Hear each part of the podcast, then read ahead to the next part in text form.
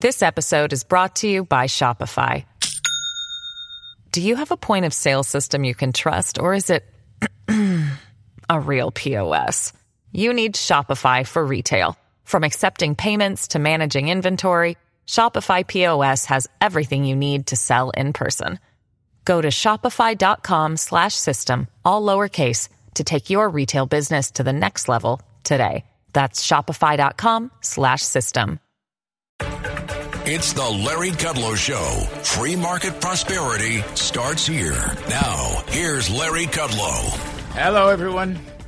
I'm Larry Kudlow. This is the Larry Kudlow Show. It is a great pleasure to be with you. And, gee whiz, you know, I'm an optimist.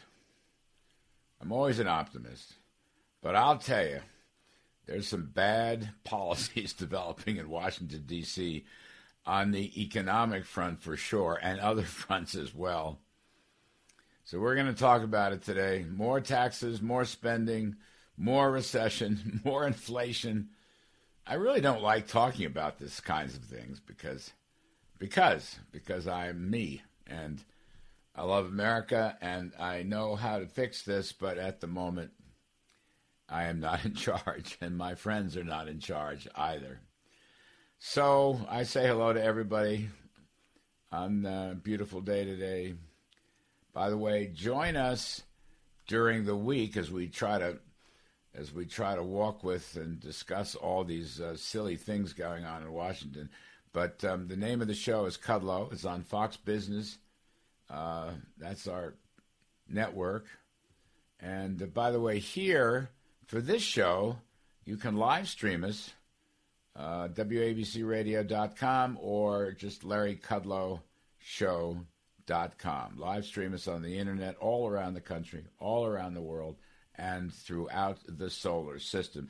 So, look, all common sense, all really, all economic common sense been thrown out the window just in the last week. Things happening that shouldn't happen. But we have, uh, we have first of all this two hundred and eighty billion dollar bill. It's called Chips Plus. It's about bailing out uh, the semiconductor industry which doesn't need bailing out and doesn't need subsidies. Now, look at, I know there's a national security issue here to protect American technology and innovation so we can maintain our lead in semiconductors, right? Chips are everything, chips are inside everything. I get that. But we didn't need a $284 billion pork barrel corporate welfare log rolling pork barreling bill. We didn't need it. We didn't need it at all. They should have just low, cut tax rates, make America the most hospitable investment destination in the world. That's the way we should have played this. But instead, all these states, you know, senators getting money for their states, and now the government, and the government's going to have strings. It's got to be a union shop, Davis Bacon law uh, uh, wages, which will make everything more expensive. There'll be social justice provisions. There'll be slush funds for the energy department. Think Solyndra to the 10th power or the 20th power or the 50th power. Slush funds for the energy department, the commerce department, the transportation department. And by the way, the chip industry is very, very healthy, uh, very profitable uh, 250 billion of private capital investment. We don't need the government; the private markets are doing it. And if you're gonna, you know, you want to help, we should be helping all American industries. Know, semiconductors, yes, but we should be helping all manufacturing. We should be helping fossil fuels. We should be helping services. Keep tax rates low. That's what they should have done. The Republicans, I don't know, 18 Republicans voted for this monstrosity. And then comes the Manchin Schumer reconciliation bill, which is just another form of Build Back Better. And this one has, I mean, you just got to hear this and 40 billion in higher tax revenues. Okay? 740 billion. I'm getting my spreadsheet out here. 313 billion for a uh, 15% corporate minimum tax. Then there's drug price controls which are going to cost you 288 billion. Then there's IRS tax enforcement. This is as phony as a three dollar bill. They're going to put in 80,000 more IRS agents, and supposedly that's going to raise 124 billion uh, for people who cheat on their tax forms. That's kind of nonsense. 14 billion for the carried interest. It's just awful. 433 billion on new spending. And it is predominantly Green New Deal climate change. Okay? But on top of that, the extension, uh, more subsidies for Obamacare, which is a very unpopular. I mean, these are middle class, you know, people making up to, I don't know, three, four hundred thousand dollars a year. Three hundred, four hundred thousand dollars a year are going to get subsidies, which just means the insurance companies are going to jack up their prices. That's all. That's all. That's that's this whole game. So, you take the 433 billion from the uh, Manchin Schumer bill, and you tack on the 284 billion from the Chips bill, and um, you got yourself you got yourself 870 billion of new spending. Oh, by the way, this uh, Obamacare extension, subsidies extension, that scored poorly. They, they, you know, this is just blue smoke and mirrors. They put in $64 billion for that just because for three years, but it's actually over 10 years how it's going to be scored. It's 220 billion. So, all I'm saying is this we are in a recession. We got the numbers this week. The second quarter was negative. Let me get my sheets back here. Second quarter was negative. The first quarter was negative. Right? Second quarter minus 0.9%. The first quarter minus 1.6%. So the first half of the year, the economy contracted you know, call it uh, one and a half percent in round numbers, and the inflation rate nine percent. Two straight GDP quarters is a recession. I don't care what the Biden say or Jay Powell says. There has not been since World War II any time, or let me say every time, we got two straight negative GDP quarters, we went into a recession. So I don't care about the semantics. That's the deal. And the inflation rate is running about 9%. Okay? So what do they do? They jack up spending, as I said, uh, by 850 some odd billion dollars. And they jack up taxes by 740 billion dollars. The tax hikes will deepen the recession. Make no mistake about that and the additional spending will boost inflation. This is exactly what we do not want, and it is exactly what we do not need, and it throws all common sense out the window. I mean, you just know you don't jack up taxes in a recession. And it's going to be very damaging. We'll talk more about this tax hike, but the so called 15% minimum corporate tax uh, will damage business investment, damage wages, damage productivity. Ironically, for Manchin, the coal industry will be about the hardest hit. West Virginia. Joe Manchin threw in, broke my heart. We're not going steady anymore. I'm giving him my fraternity ring. Ha ha, that's a joke, but you get my gist. He disappointed everybody. And uh, Kyrsten Sinema, Senator Sinema, who has also been strong in stopping these Build Back Better, nonsensical, hyperactive, woke, Green New Deal ideas. I think she's going to go along with it. I hope she doesn't, but I think she will. And that means, you know, in the next week or two, we're going to get a monstrosity of a bill that's going to damage the economy. That's all that's happening here. So we'll talk about this over the course of the show. We've got a lot of great uh, guests today and uh, try to piece it together for you. But that's the overview. It's not good. And I will say one more point here before we take a quick break. You know, conservatives believe in limited government, not hyperactive government, not government that uh, is uh, on a binge of regulatory central planning, the administrative state. That's expanded government. That's big government socialism. That's a bunch of central planners and unelected bureaucrats who are trying to call the shots on energy and the Green New Deal and ending fossil fuels, things like that. Also calling the shots a war against businesses, a war against profits, a war against successful earners, a war against the wealthy. That's big government socialism. Conservatives like myself, and I hope many of our listeners, we are for limited government. Limited government. We're for free market capitalism, not big government socialism. And unfortunately, these bills that passed, or the one bill, the CHIPS bill passed, the reconciliation bill will probably pass, these are the direct opposite of the philosophy of limited government. And that's the body blow here. And that's the cause of the recession.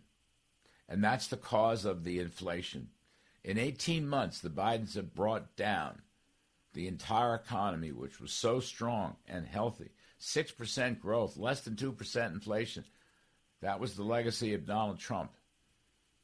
That was 18 months ago. Look what they've done. It's not an easy thing to do, by the way.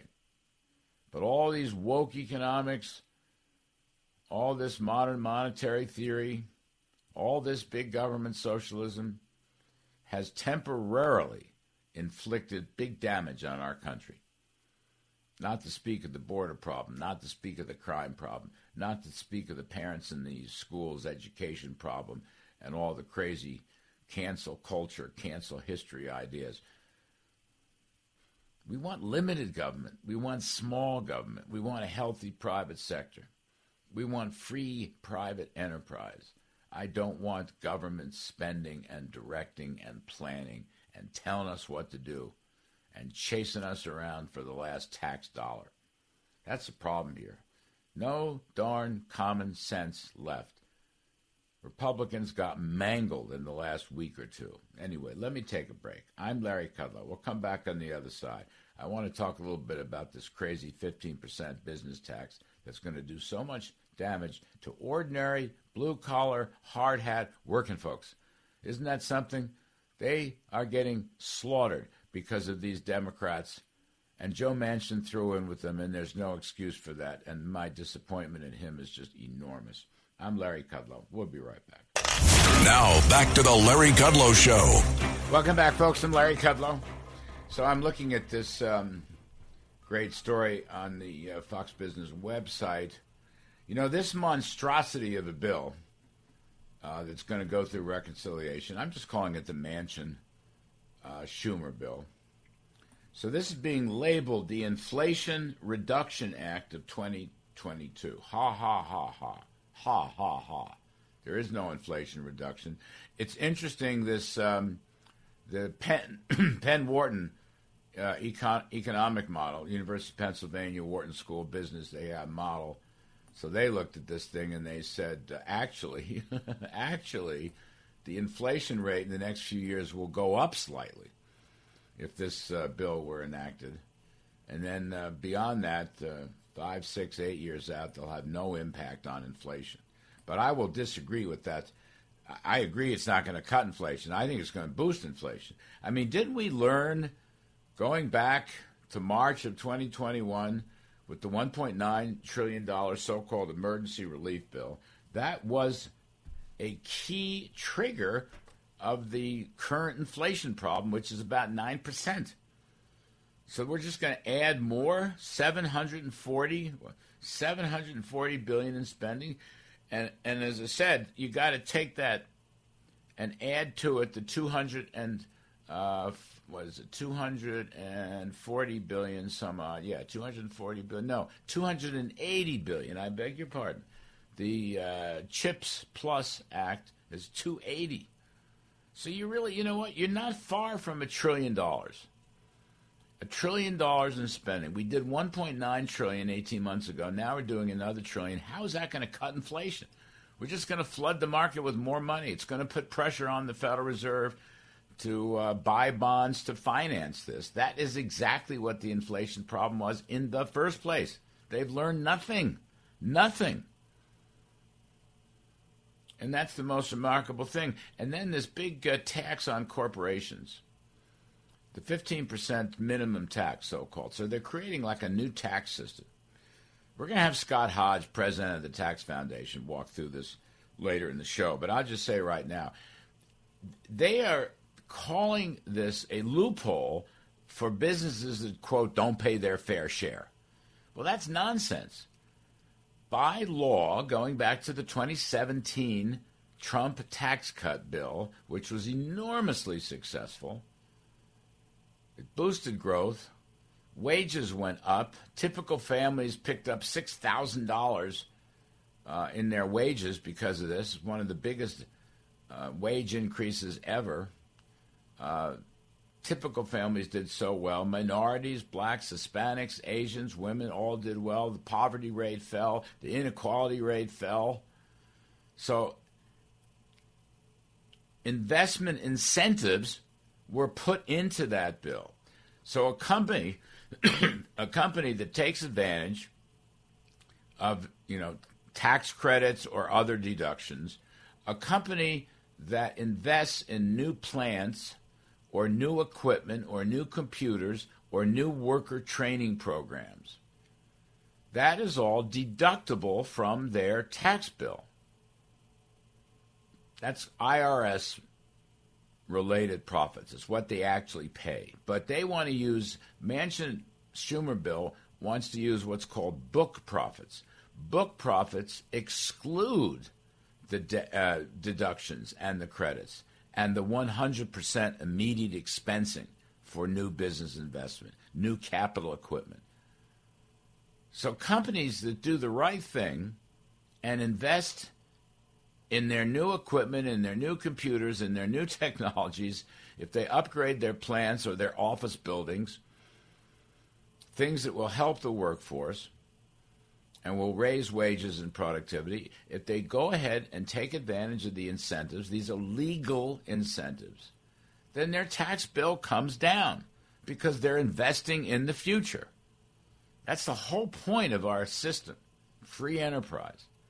But no, no, no. Now the Democrats, Manchin, Schumer, et al., are saying those are loopholes and we have to pay more. So they're going to knock out business investment which will do great damage. The Joint Tax Committee, nonpartisan, has said that wages will fall 25% as a result of this 15% minimum tax nonsense. And by the way, some people believe it'll be much higher 50 to 70%. 50 to 70% of the burden of the corporate tax falls on workers, working folks, blue collars, hard hats, people working in the restaurants, in the hotels, and the manufacturing companies. Ironically, here's the biggest thing with this CHIPS bill that gives government money to invest, that will be taxed at the higher rate because of this 15% minimum tax. Okay? So it's self defeating. On the one hand, we're providing government subsidies for new semiconductors. On the other hand, we're going to tax them to death. Huh? Really? How stupid is that? The answer is it's very stupid. It's very stupid. And that is why I'm saying nobody in their right mind basically wants to raise taxes during a recession. I don't want to raise taxes ever. I want a low, flat tax reduce the tax rate, broaden the base by getting rid of loopholes, and uh, make the code simpler. But no, no, no, now we're going to raise taxes and we're going to spend more. So this isn't that hard. It's all wrong. And it's this idea of a hyperactive government. I don't want to expand government. I want to limit government. You know, years ago, when I worked for Reagan, his uh, chairman of the Council of Economic Advisors, Murray Weidenbaum, the late Murray Weidenbaum, who was a wonderful man. He was a regulatory expert. He used to say at cabinet meetings, "Don't just don't just stand there. Undo something. Don't just stand there. Undo something. Cut regulations, for example, which is what Trump did." I think Trump had eight regulatory reductions for every regulatory increase. Lighten the burden. Stop strangling the economy through taxing and regulating. That was what Murray Weidenbaum says.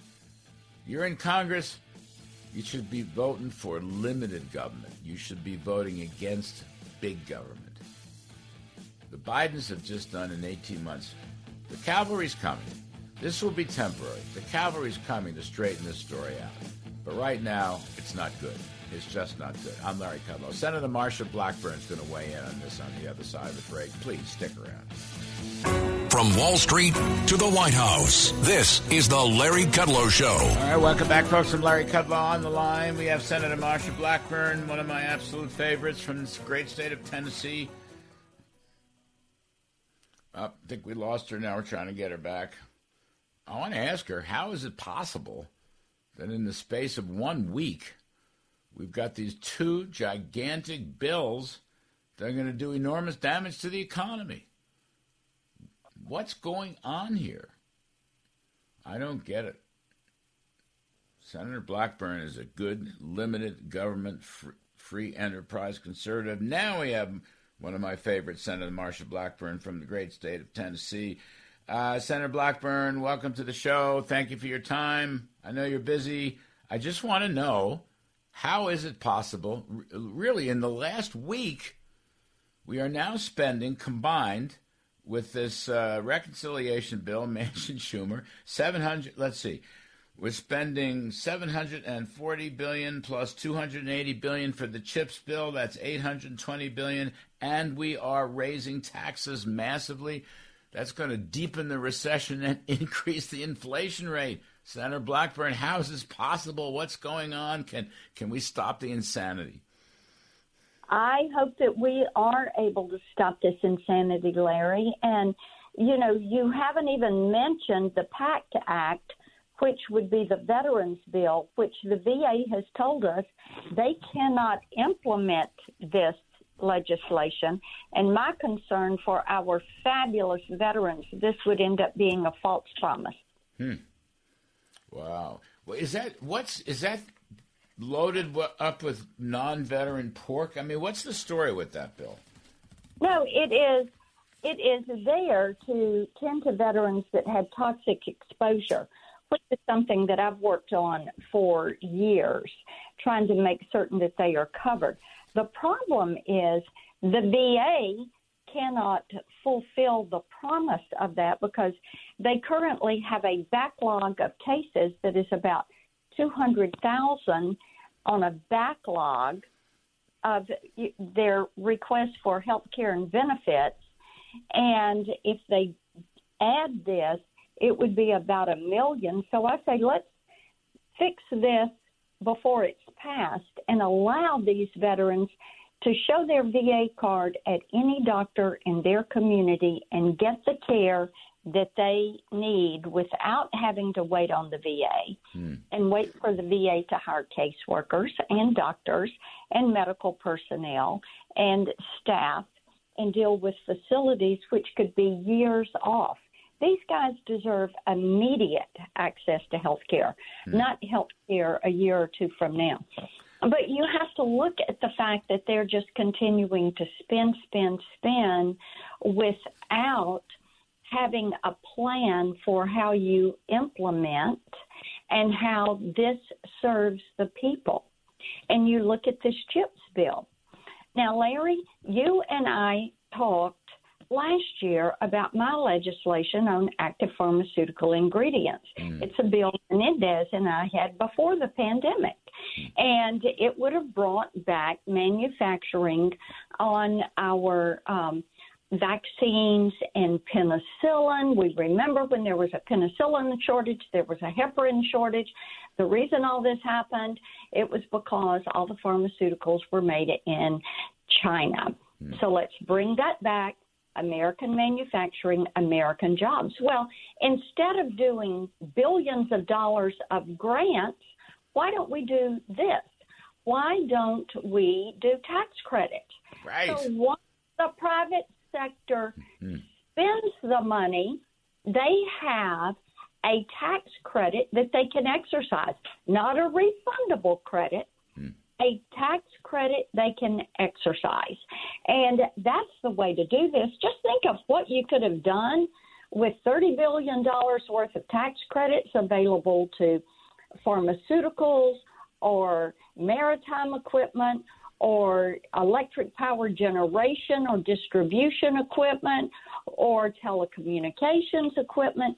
Think about what that would have done for those companies, and it, it would not have put us on the road to federal industrial policy.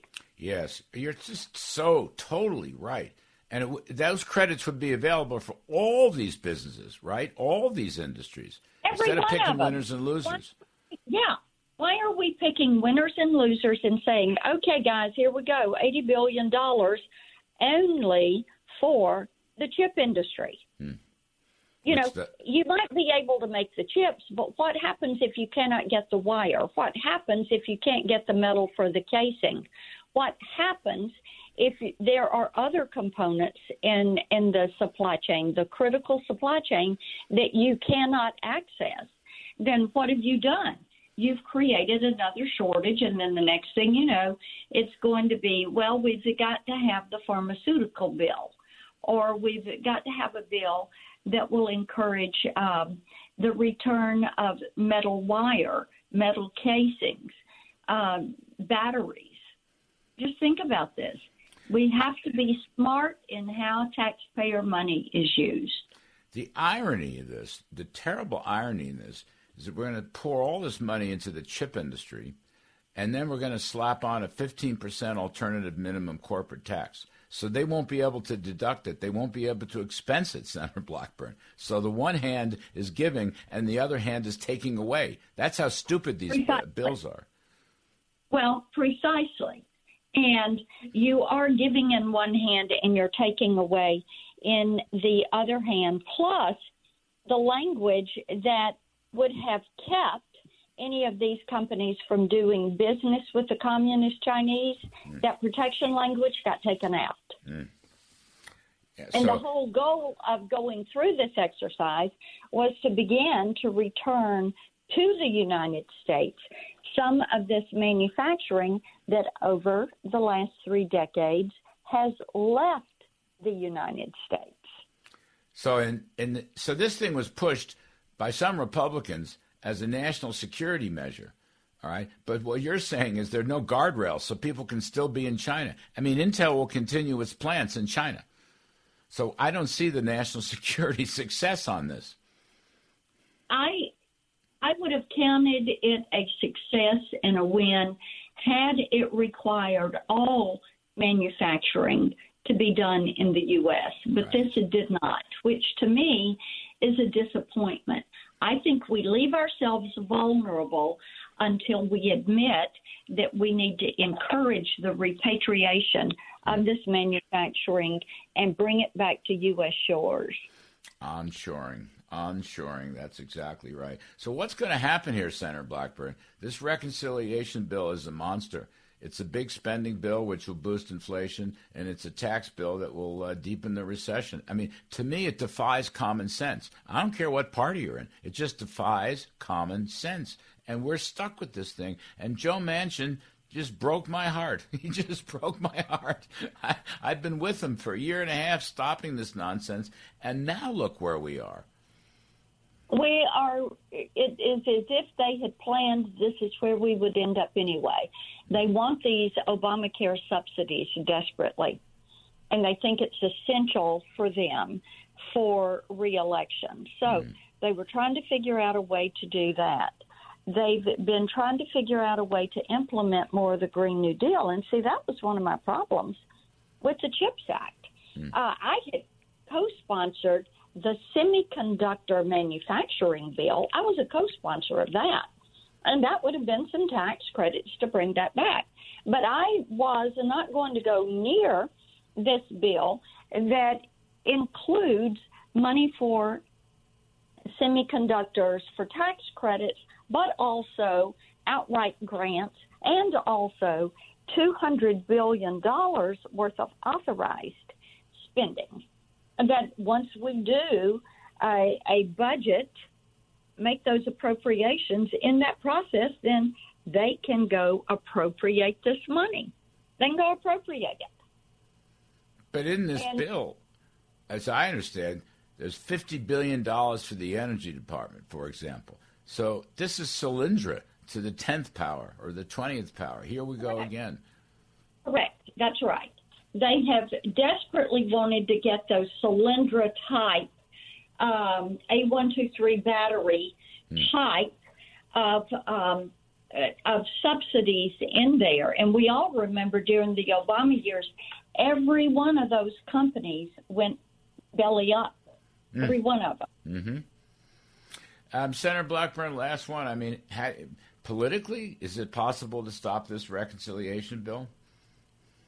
Um, I I am going to be one of those out here trying to stop it mm. because this is just, and I hope that other Republicans will join in on trying to stop this. And I hope that people that are listening to your show, Larry, you've got such a wide listenership all across the country. They have Democratic members that are representing them they should be reaching out and saying, "Hey, look, this is just too expensive to afford." You did 6.8 trillion uh, going through COVID. You did two trillion on uh, the infrastructure bill. You're you are doing 300 on a vets bill that VA says they cannot implement.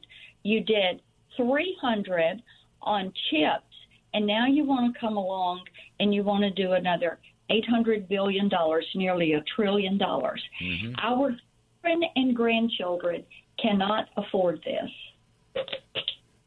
Yeah, you know, what happened to all the talk that more spending and more borrowing would cause inflation to rise or more taxing would cause the economy to sink? Where is, I mean, there's just no common sense here, Senator Blackburn. And you know what? This we are in such a pickle with the recession and the inflation. This is going to make both sides worse. I mean, I think people out there, you know, ordinary working folks will be scratching their head and saying, "Huh? What? Why are they doing this?" I mean, it just makes no sense whatsoever. I was in seven of Tennessee's 95 counties yesterday hmm. talking with Tennesseans. I did not have one single person say, you know what? I'm pushing for them to spend some more because I like this inflation.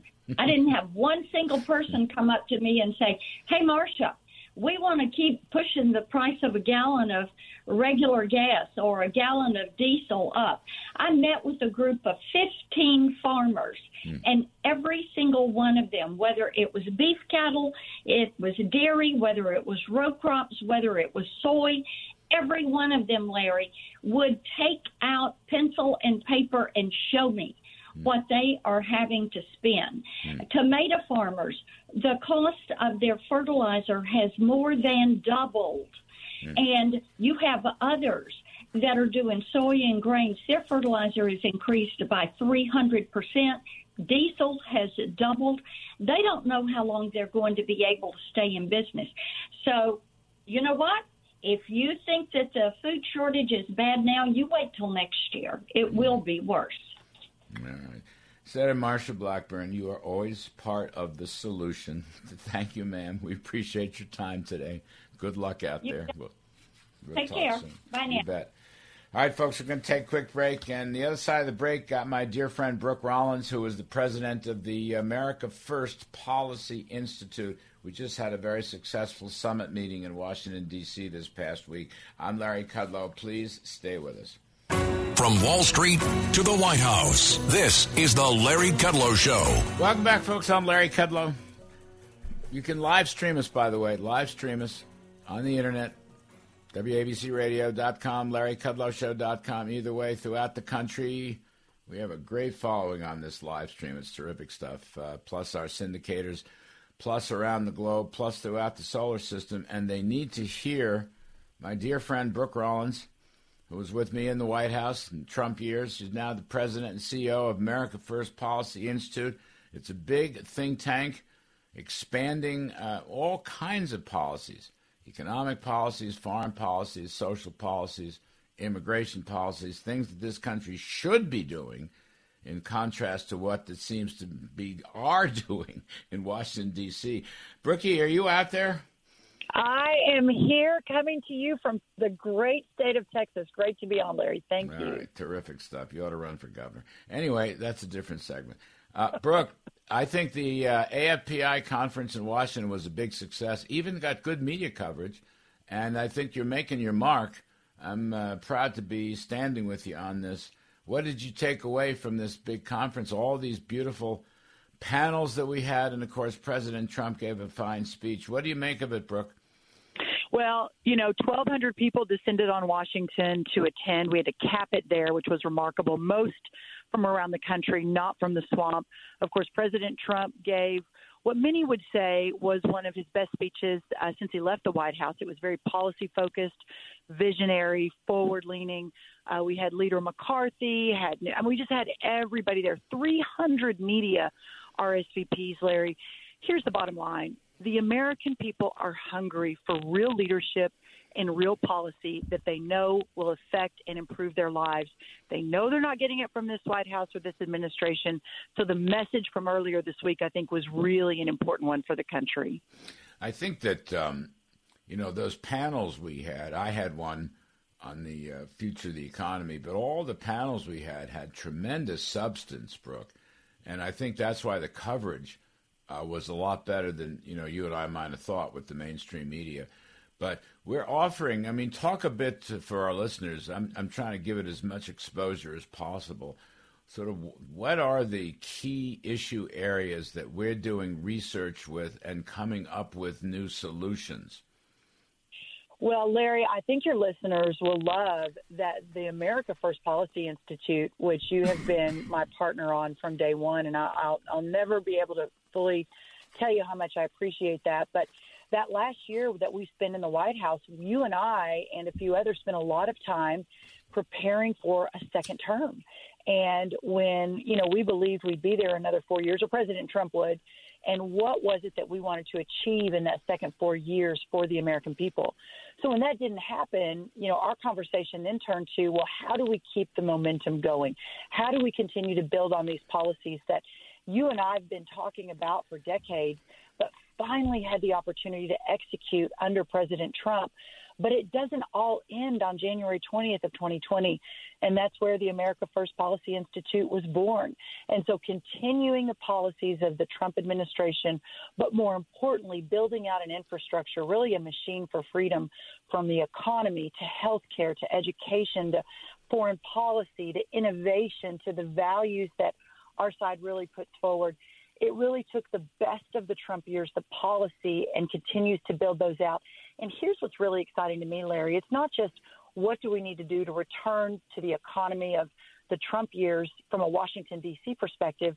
It's also what should the states be doing in their states on taxes and regulation and on health care and education and, and on down to the local governments, the school boards and the local government. So, how do we as a movement continue to build on that America First magic? Not for the next two years, not for the next four years, but for the next 100 years. And that's what we're building. You know, the freedom theme is so important. I was talking earlier in the show about the importance of limited government, which is goes hand in hand with the freedom. Limited government. And what you're seeing, what we're all seeing now, especially this past week with these crazy bills, uh, you know, 280 billion dollar, call it 300 billion dollar bill uh, corporate welfare picking winners and losers. Now we have uh, an $800 billion reconciliation package Joe Manchin uh, threw in the towel with high taxes to fund it, which will devastate the economy. The borders are still open. The mm-hmm. battle in the schools for curriculum and culture and teaching history correctly still rages. I mean, these are things that are so vitally important. And Brooke, we you're gonna if candidates running for office from top to bottom can can pick our our brain, can't they? We're, I mean, it's we we're open to helping all these people with a freedom agenda. That's right. And one of the most important things I think, Larry, that we did on Monday and Tuesday in Washington, and we'll do it again next year and the next year, and, and bring the, the very best thinkers and doers of our side together, was roll out the America First agenda and what that looked like. And for any of your listeners that would like more information, AmericaFirstPolicy.com, AmericaFirstPolicy.com has that agenda. And so bringing together the activists, the candidates, the elected officials, the the movement leaders like you and Linda McMahon and others, having all of those people in one place. But it wasn't a political discussion, Larry. It was a policy discussion. Mm. And you and I, of course, that's where our hearts are. But you and I know that when policy leads the way, we win.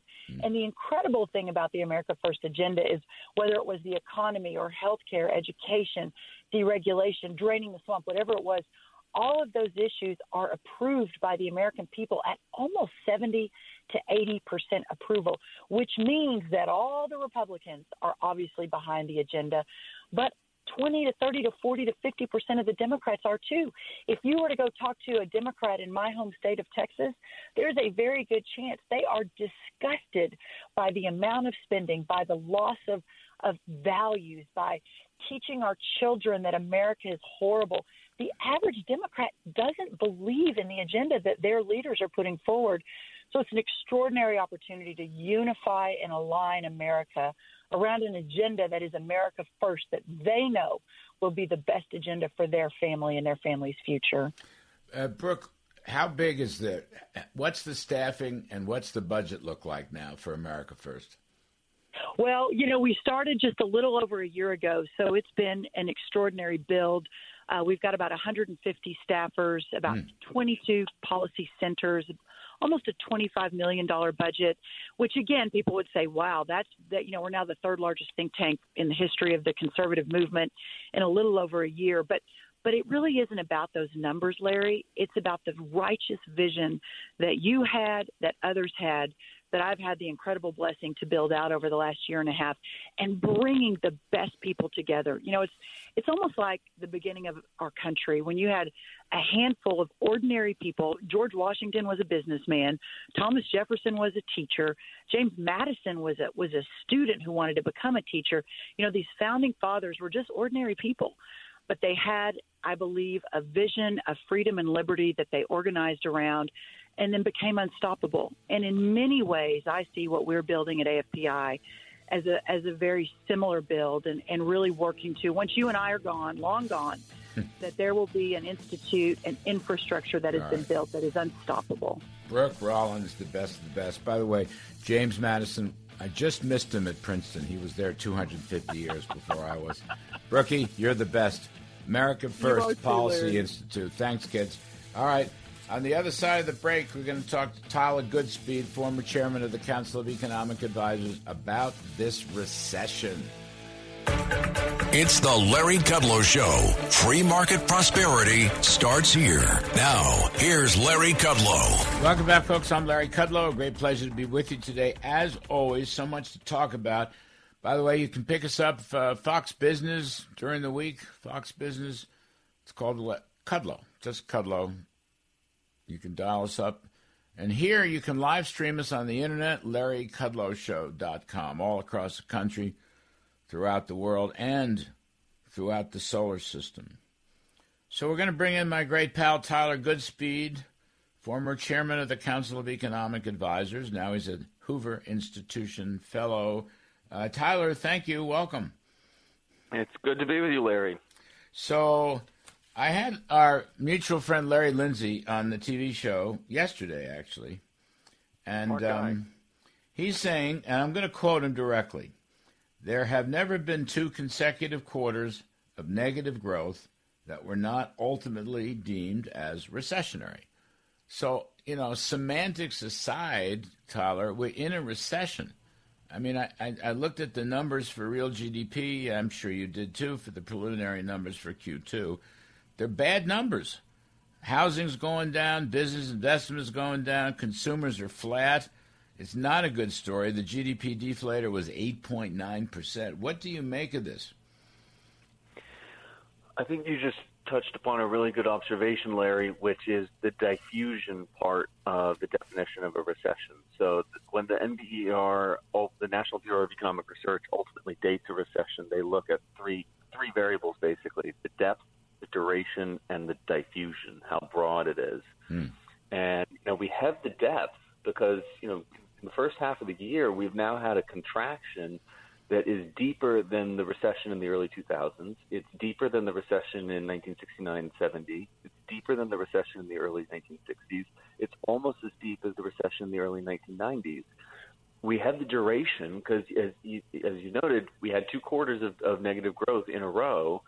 And in terms of diffusion, as you noted, Larry, you've got negative business investment, negative real estate investment, residential investment, negative inventories uh, exports finally picked up a little bit last quarter, but the, the rest of world outlook is not looking great. So I think that's probably going to be a drag moving forward.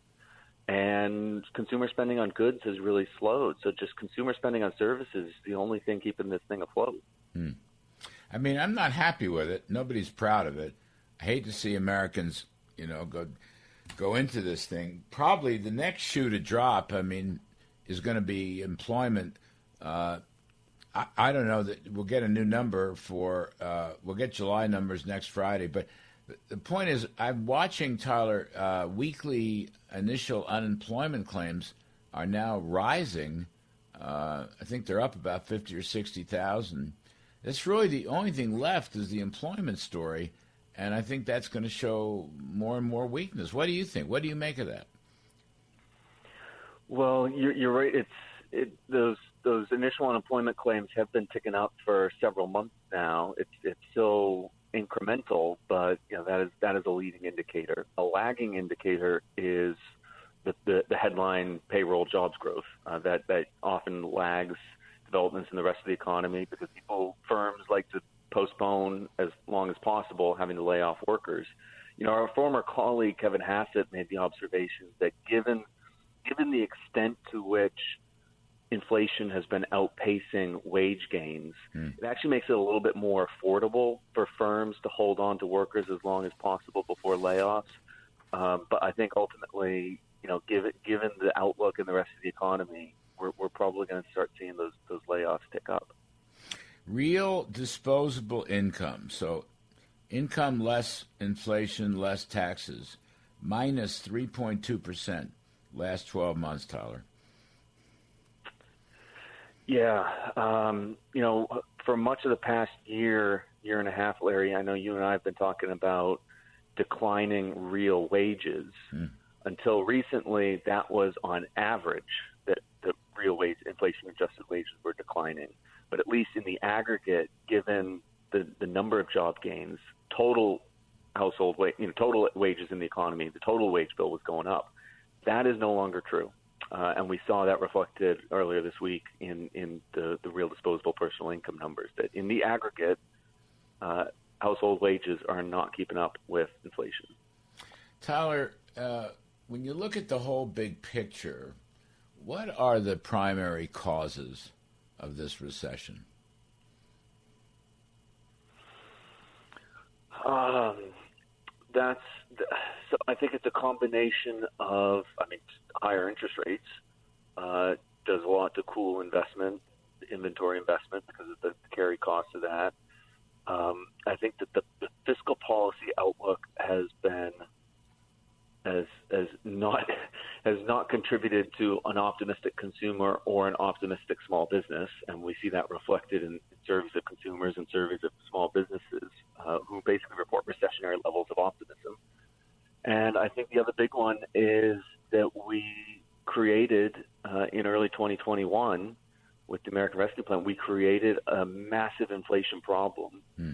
that now is impeding consumer demand um, and and business demand. I mean, the, the, inflation problem is is is the ultimate source of this. I think so too. You know, I think Tyler, the downturn, the recession in the first half of 2022 is primarily because of the rapid inflation and the slump in uh, real wages and confidence. You're right, confidence support. But you know what else, Tyler? I don't know if you followed the regulatory story. I mean, this Biden's have had the greatest increase in regulations of any president going back as, you know, certainly to the post-war numbers. I saw uh, what did I see a number 200 billion in regulatory costs in 2021 alone. I mean, it's like it's like this uh, what Newt Gingrich calls big government socialism, or Steve Forbes calls it modern socialism through the regulatory state. It's like they're strangling the economy. A lot of it is fossil fuels, but a lot of it's just business in general. Yeah, and you know they're they're, they're, they're the direct compliance and paper costs of regulation, but there are also a lot of distortionary effects and spillover effects from one sector into another. You get misallocation of resources, and you know when you look at small businesses, I remember back in 2018, 2019.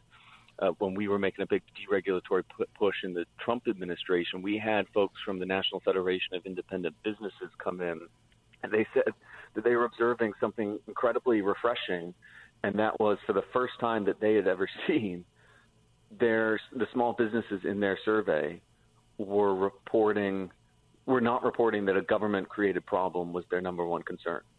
Um, their number one concern at that time was was uh, labor shortages, labor labor quality. Um, but things like taxes, things like government and finan- you know, interest rates, things like government regulations, those were no longer issues, and we've we've seen a reversal of that over the past year and a half. Uh, last one, last minute. Why is you know? Look, I know why the Bidens are denying recession. That's just politics. But why is Jay Powell saying there's no recession? I mean, I don't get that. Yeah, I don't get that either. Um, I think he's still hoping for, for a soft landing, but but Larry, there was something that that I found a little bit unsettling in the Fed's remarks. Uh, not least the very dovish nature of it, um, of, of their actions, but they they noted in their remarks that they were going to be paying attention to market-based measures of inflation expectations. Hmm. And I think that could be a mistake because bond markets historically are not good at predicting inflation. Hmm. And they've not been good at predicting inflation over the past year and a half.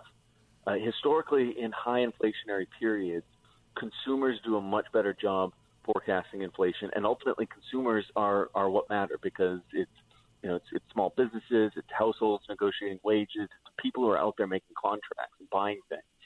Uh, so I, I would be if I were if I were the Fed, I would be paying a lot more attention to, to consumer and business surveys of inflation expectations rather than what the bond market's saying. Yeah, I think you're right.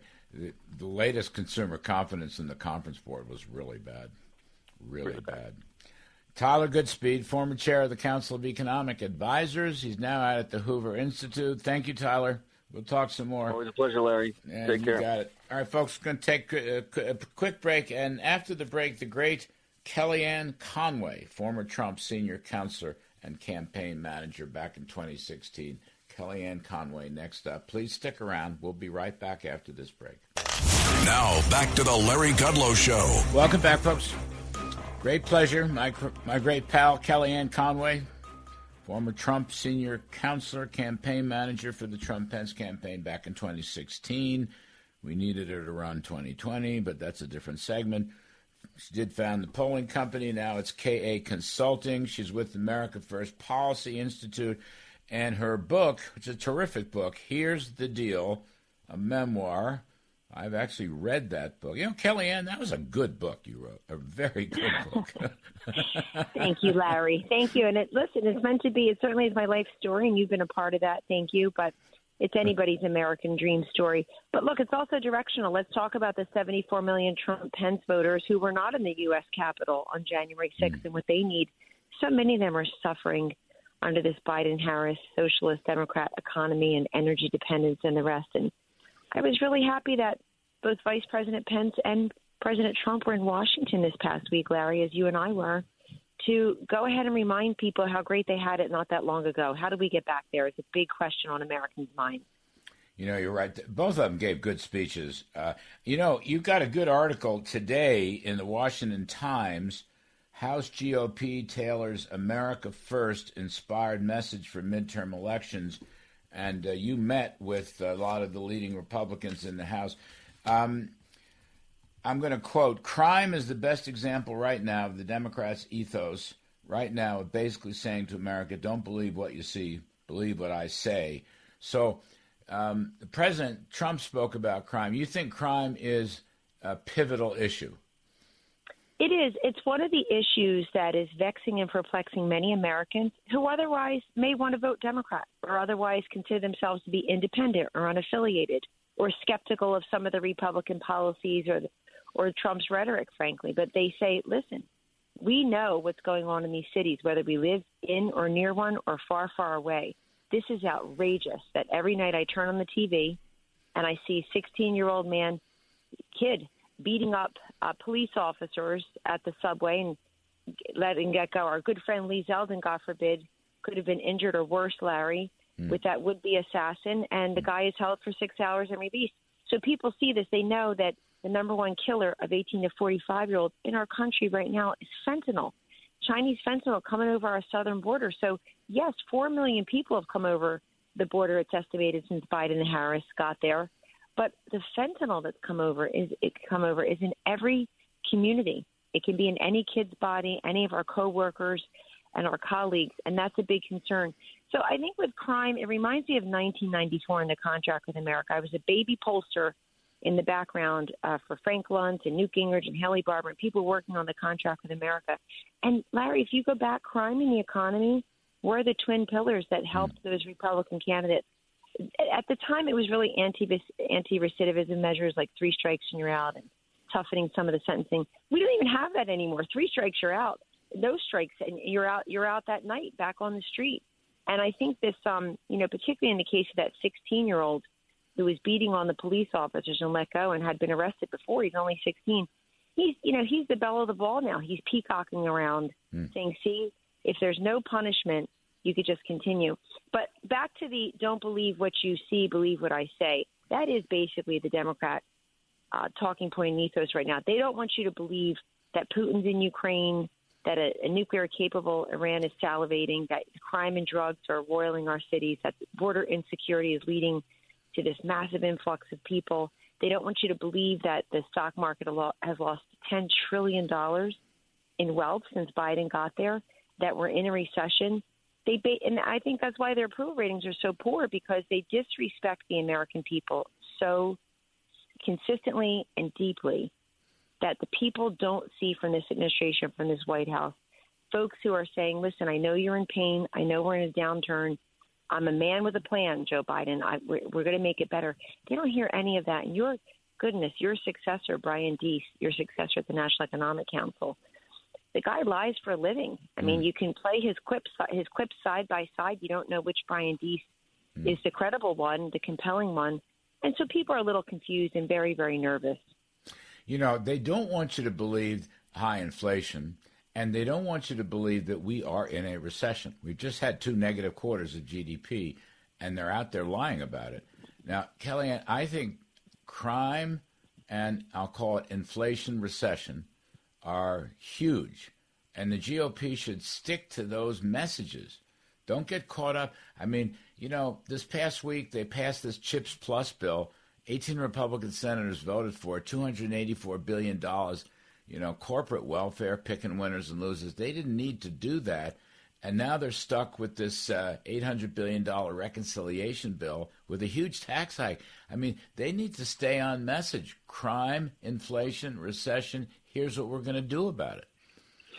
Yes, I was interviewed yesterday on the network, and I, I just said uh, something you're you're touching on here, Larry, which is the difference between 15 seats and 50 seats in the House. The difference between winning back the Senate for Republicans or narrowly winning it and really having a monster election in a couple of months, Larry, goes in part it runs in part through not being baited into Twitter arguments and into voting for these terrible bills. Hmm. I mean, I think the Democrats know they've only got a couple months left, so they're going to try to jam through a lot of this crazy spending. They think it'll help them in some marginal seats. I mean, if you're John Fetterman in Pennsylvania against Mehmet Oz, you're going to vote for crazy spending anyway. You're a socialist who's you've endorsed Bernie Sanders, he's endorsed you.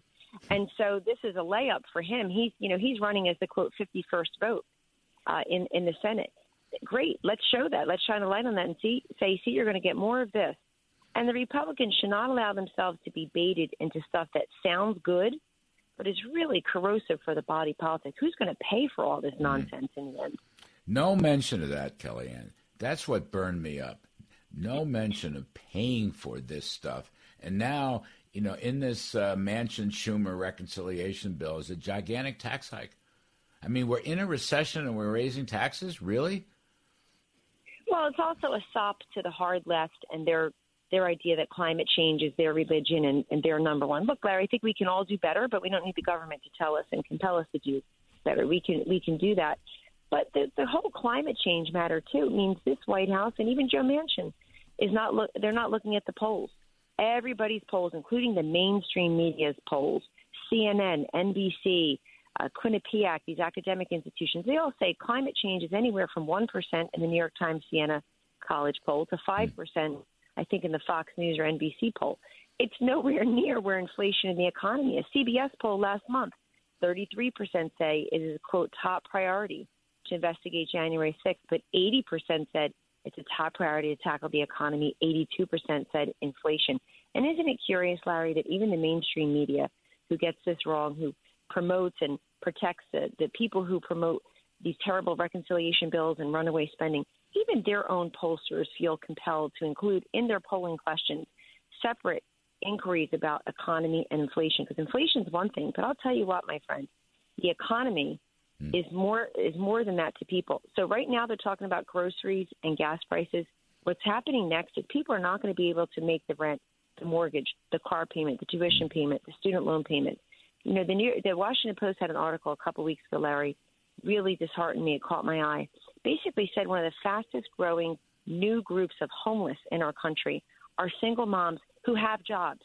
Larry, mm. they're employed mm. and they can't make the rent or the mortgage. And that's what's coming down the pike now. That's beyond gas and groceries, which are mm. been a big headache hassle and, and, and hurtful to many Americans. But goodness, if you're two if you're two months behind in the rent, you can up you can end up in your car or uh, hopefully in a relative's home for a couple months. But that's what's happening. That's a huge economic concern.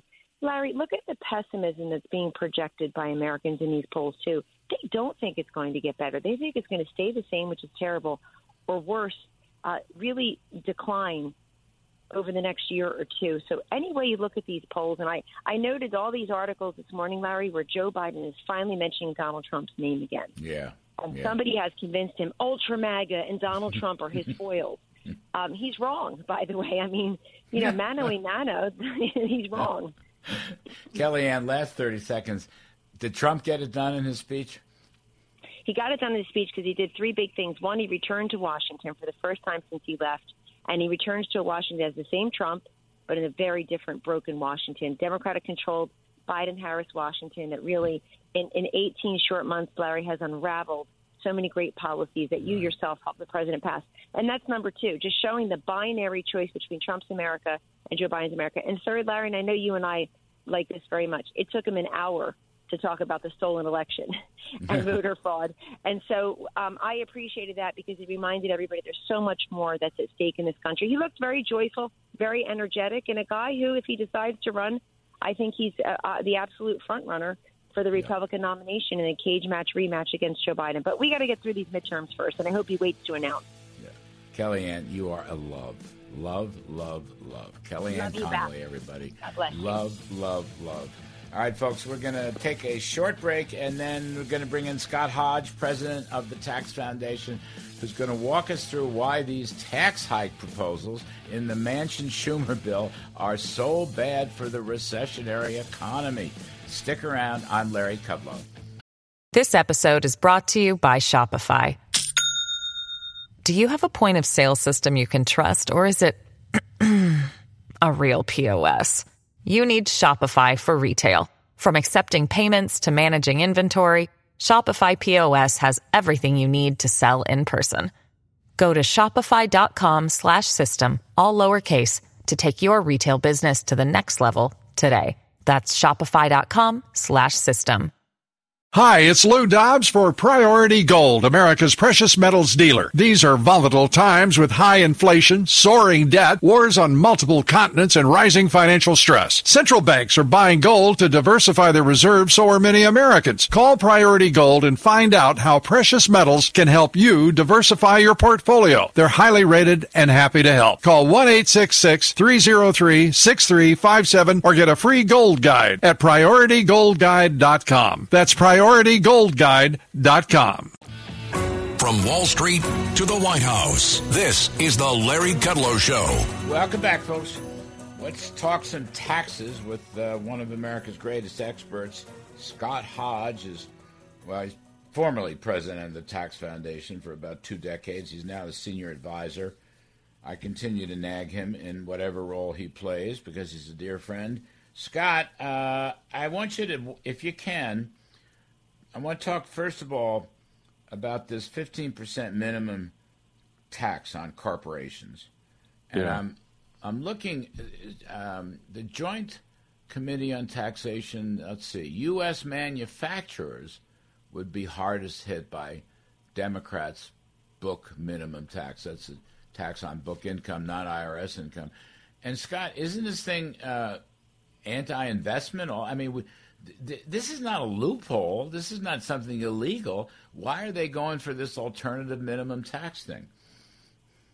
Well, a lot of this is political, uh, Larry. They've dreamed up a narrative that uh, somehow uh, companies are using legitimate uh, tax deductions, such things as full expensing or bonus expensing for capital investment, um, stock gifts to uh, employees, net operating losses. All of those things contribute to some companies not paying uh, or, or at least having a zero income tax liability. And so uh, Democrats and liberals have dreamed up this narrative that somehow they're getting away with something. And so they've created this alternative uh, minimum tax outside of the current tax system. This is a, a proposal that's never been tried anywhere uh, in any other country, so it's a very risky venture. And it relies on accounting principles uh, rather than actual t- tax principles. And so this is their way of trying to, to raise more corporate tax revenues without actually raising the corporate tax rate. And so this is an end around uh, from from actually going directly at corporate taxes. You know, I was um, interviewing Senator Rob Portman on the TV show, Scott, and he made an interesting point. Maybe it's a process point, but it's an important point. He said, look, if you're going to create a separate alternative minimum tax system, then let's have that discussion. But that should not be included in a reconciliation budget bill. And I guess you're saying you I think you would agree with that because you're saying this thing has not been fully vetted. And by the way, why do we want to create a separate alternative corporate tax system? Well, we actually had one for about four decades that was created during Right. the late 1960s, 1970s. And um, our old friend uh, Phil English, Congressman, former Congressman Phil English, called it the "kick 'em when they they're down" tax because it would all ultimately hit companies during economic downturns when incomes would decline, but things like net operating losses and other deductions would rise relative to their lower incomes and kick them into the AMT. This is just a completely different uh, animal altogether. It is incredibly complex. It runs by a whole different set of rules. But uh, as as you've made uh, the point, uh, this will negate good things like bonus expensing for capital investment. So this is why the Joint Committee on Taxation found that more than half of the revenues raised by this tax will hit manufacturers, especially those that are capital intensive. So this is going to go right at capex budgets for companies such as oh I don't know the telecommunications you know uh, phone systems those that build towers those that are putting um, chip manufacturing uh, machinery into their factories. All of these things will be impacted by this tax. Right. You know, isn't it weird, ironic that um, you pass this Chips Plus bill, which is subsidizing semiconductor companies, but, right. but, but then they're going to hit them with this 15% minimum tax. So they, what the government's giving, the other side of the government's going to take away. It's completely insane. And uh, the, Congress's Joint, Joint Committee on Taxation said that this will hit about 150 companies a year at a roughly about $30 billion a year in average revenues. That means each company is going to get hit to the tune of about $200 million. Uh, and that's going to go right at their capital investment. The other thing the Joint Committee uh, uh, has just released some data looking at how this will affect people in different income tax brackets because they do assume that some of this tax will flow through to workers through lower wages. Mm-hmm. And uh, lo and behold, and this is no surprise to you and me, but maybe members of of, of, of Congress, uh, the Joint Committee found that it's going to hit people earning below $400,000 a year, which the president said uh, we're not going to raise their taxes. Well, this will, and it's according to their own scorekeepers. Yeah, I mean, we, I, I have Kevin Hassett coming on in a few moments, but you know the work that Kevin did, among others, you've done the work. A lot of people have done mm-hmm. the work. Uh, it's the wage earner who gets slammed. I mean, exactly. Uh, whatever, half the corporate tax burden, maybe more, hits the wage earner. You know, typical American family type stuff, and uh, this will do great harm. And here we are in a recession which makes it even worse. So you're right. So English is right. We're going to kick them while they're down. That's the basic point here. Yeah, Scott, interestingly enough, you know, when we analyzed this last year, one of the industries that's going to get hit most relative to their income is the coal industry. Mm-hmm. Uh, and mm-hmm. yet, that's Mr. Uh, Senator Manchin's back, backyard. And so, again, this is going to hit uh, industries that are very heavily intense, ca- capital intensive, but also worker intensive blue collar worker intensive, and that's the real shame of it. Scott, um, can you just walk us through? There's a big debate now uh, concerning Senator Kyrsten Sinema of Arizona uh, mm-hmm. with respect to the carried interest tax, uh, which would be taken out, I think. Let's see, they've got uh, $14 billion to end the carried interest loophole, quote unquote. Uh, right. Now, what's what's that all about? Well, it, it, really, it's all symbolism because the amount of revenue raised over the next decade is fairly trivial in the grand scheme of things. But they have liberals have identified carried interest as this giant liberal uh, loophole to um, to uh, private equity firms and hedge funds and so forth. And it really is a very small thing. And what it means is that uh, people who are in that industry uh, get to claim capital gains um, taxation on their earnings rather than wage and salary income. Well, this makes sense in a lot of ways because they're risking their own capital and their own uh, uh, equity in these investments, and so it's natural that they should get some uh, what they call carried interest. This carried interest principle came out of actually the oil and gas industry uh, and real estate. And the whole principle behind it is that, you know, I've got a, a group of workers and a drilling rig. You've got money, so we go in together, and I get the carried interest because of my sweat equity, while your investment, you know, get naturally gets the return on that cash. And so you, that partnership is what creates this carried interest. And so the same thing applies in the uh, financial field. My sweat equity combined with your investment uh, brings a rate of return, and we both get to benefit from a lower capital gains rate as a result. They see this as uh, Democrats see this as a loophole when it's really a normal way of doing business between partners. So net net, it's a good thing, not a bad thing. I think it's a very good thing, and I think to some degree it's going to harm capital investment and the kind of risk taking that we want. However, what they're doing is they're saying instead of um, you, you can get the carried interest, but only if you hold on to those assets for five years or longer. So they're trying to dictate the terms of these agreements uh, and, and force these uh, investors to to hold those assets, even if it doesn't make sense. How long? What? What's the how? Uh, how many years? Uh, five years, and currently I think it's uh, three. It may be three years now. They keep kind of changing it to try to get at these investors. Um, last one, Scott. Um, I love this IRS tax enforcement. So, I mean, they're scoring this as a 124 billion dollars increase in tax revenues. Uh, yeah. What do you make of that? Uh, let me just say, I've seen this before. I've seen this movie before.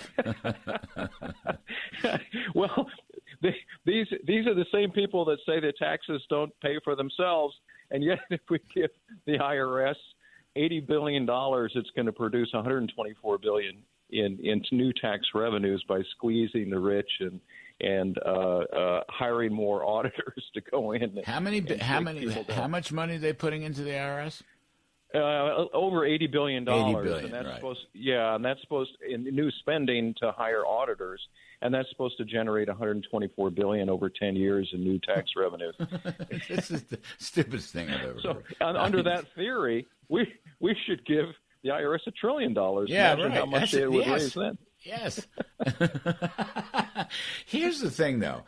This revenue grab, uh, correct me if I'm wrong, but tax revenues overall are running around 20% of GDP, which is, if it's not an all time high, it's pretty close. I mean, I'm just saying Yep. the government has a lot of money. Why are they grabbing for more? Because they're spending more, and the long term the, the long term prospects uh, of the deficit are, are are exploding over the next few decades. In fact, the Congressional Budget Office just came out with a very sobering report last week. Um, showing that uh, deficits are, are exploding over the next three decades, uh, even though tax revenues, in their estimate, will remain above historic highs for the next um, uh, 30 years, spending is just growing that much faster, such that um, by 30 years' time, spending will hit 30 percent of gross domestic product. That's European level kind of spending, and yet re- tax revenues can't catch up. Uh, even with some some pro- projected growth, so we really got to get a handle on this spending side of things, or we're really going to spend this country into um, a very very severe economic consequence. Yep, spending is the problem. Spending Yes, is indeed. the problem. Scott Hodge, Tax Foundation. Thank you, my friend. Terrific stuff. Really appreciate it. Folks, we're going to take a quick break. Out of the side of the break, a little more economics with my pal Kevin Hassett, former chair of the Council of Economic Advisors. Kevin Hassett. I'm Kudlow. We'll be right back. Now, back to the Larry Kudlow Show. More talk on the economy with my dear friend Kevin Hassett, former chair of the Council of Economic Advisors during the Trump administration. Thank you, Kevin. Oh, it's great to be here, Larry. You, you, you know, I'm, I'm out in the country with two of your favorite people, Daphne and Duchess, my dog. Oh no, that's great. We're, we're at a pond. We're, they're, they're golden retrievers, and we're at a pond, and I'm just praying that they don't jump in. but So- it's great to be here. There's so much to talk about. Yeah. Our great pal Larry Lindsey writes There has never been two consecutive quarters of negative growth that were not ultimately deemed as recessionary. And Kevin, guess what? Larry came on the TV show yesterday. He was terrific. Yeah, he, he does it. Yeah, Larry, Larry's an incredible, incredible genius. There's no Yeah. one that knows the economy better than him. And and uh, but but actually, it turns out that I've really dug into the data on this too. That that he's he's slightly incorrect. Uh, but but basically, what happened was in 1947 there were two negative quarters that were close to zero. In between a recession that was 45, 46, and a recession that started in 48, and for some reason they didn't call those two a recession.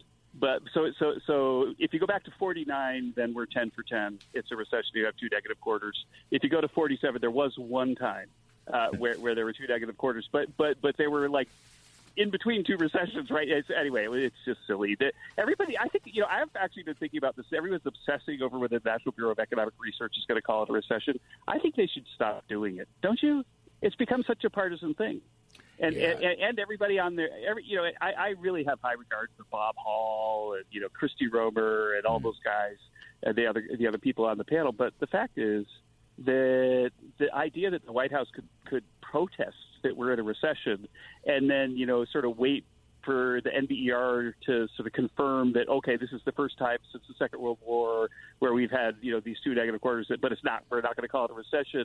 you know, if they did that, then people are going to look at their makeup and say, well, wait a minute, you know, there's like two CEA, you know, Obama CEA people on that panel making mm. this call. And then what, what the, you know, but the National Bureau of Economic Research is supposed to be like science, right? And, and, and I think that it's become politics because of the recession dating. Yeah. I would stop it. But the best recession dating, by the way, there's a guy named Jim Hamilton, um, yeah. and he's he's got a, a website called it, like Econo Browser, mm-hmm. and, and and he has a, a really fancy model that reproduces the NBER calls. Uh, and, and and he's been doing it in real time, and he updated it for the latest GDP release. Uh, but he only always gives you an estimate of the recession from for the previous quarter. And so he says that the probability of recession for Q1 is 37% given the latest data, and for Q2 it'll it'll be you know 90% for when he puts that number out, but he needs Q3 data to do it the bottom line is that Jim Hamilton has reproduced exactly the NBER dates with only GDP data hmm. uh, for every recession since the Second World War, and he updates his thing he the same day you get the GDP number, so, so that we don't need to wait a year for the NBER. Just use Jim Hamilton, and, and, and so 37. There's never been a 37 percent odds of being in recession. Uh, in Hamilton's model, where you didn't then have a recession, is he still at UC San Diego? Yes, he sure is. He sure yeah. is, and, and and you know we we uh, as, as you might recall, he was he's also a conservative, and we were thinking about mm. uh, potentially uh, bringing him in uh, right. to the White House. Right. yeah, that's right. So, so, what happens in in the rest of the year? You, you look at the numbers. I mean, I see housing slumping, uh, business investment slumping. I mean, housing's really going down fast.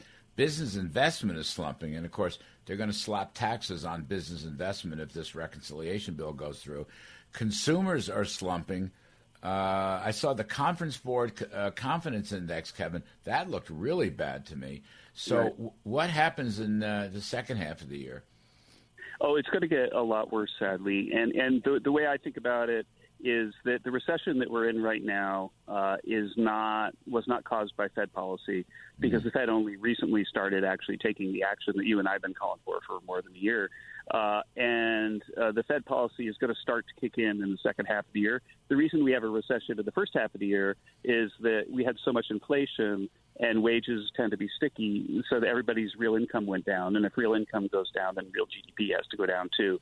And that was just like the sort of beginning of an inflationary recession. But now the Fed has to stop inflation with interest rate hikes, and they're gonna, we're going to have a recession that's as deep as any we've seen. It's going to be like the financial crisis in 08 or you know the Paul Volcker one in the 80s. The hope is that it could be V-shaped, and I think it can be uh, relatively V-shaped. Like it's going to be it's going to be a, a U, but hopefully not a wide U. If mm Republicans capture the House, I think that there'll be a sigh of relief that all of these crazy socialist policies aren't going to happen. mm And I think that at that point we might sort of turn the corner and start to head out of the recession. But it looks like inflation is going to be very sticky, and I think that the Fed is going to have to stay tough and continue to tighten uh, interest rates and their balance sheet and money supply and all that. I mean, what's your read on that? Wall Street is suggesting. I mean, I think Wall Street is saying, "Well, we're going to have a recession, and the recession is going to end the inflation problem." Um, I don't think mm-hmm. so, but what do you think?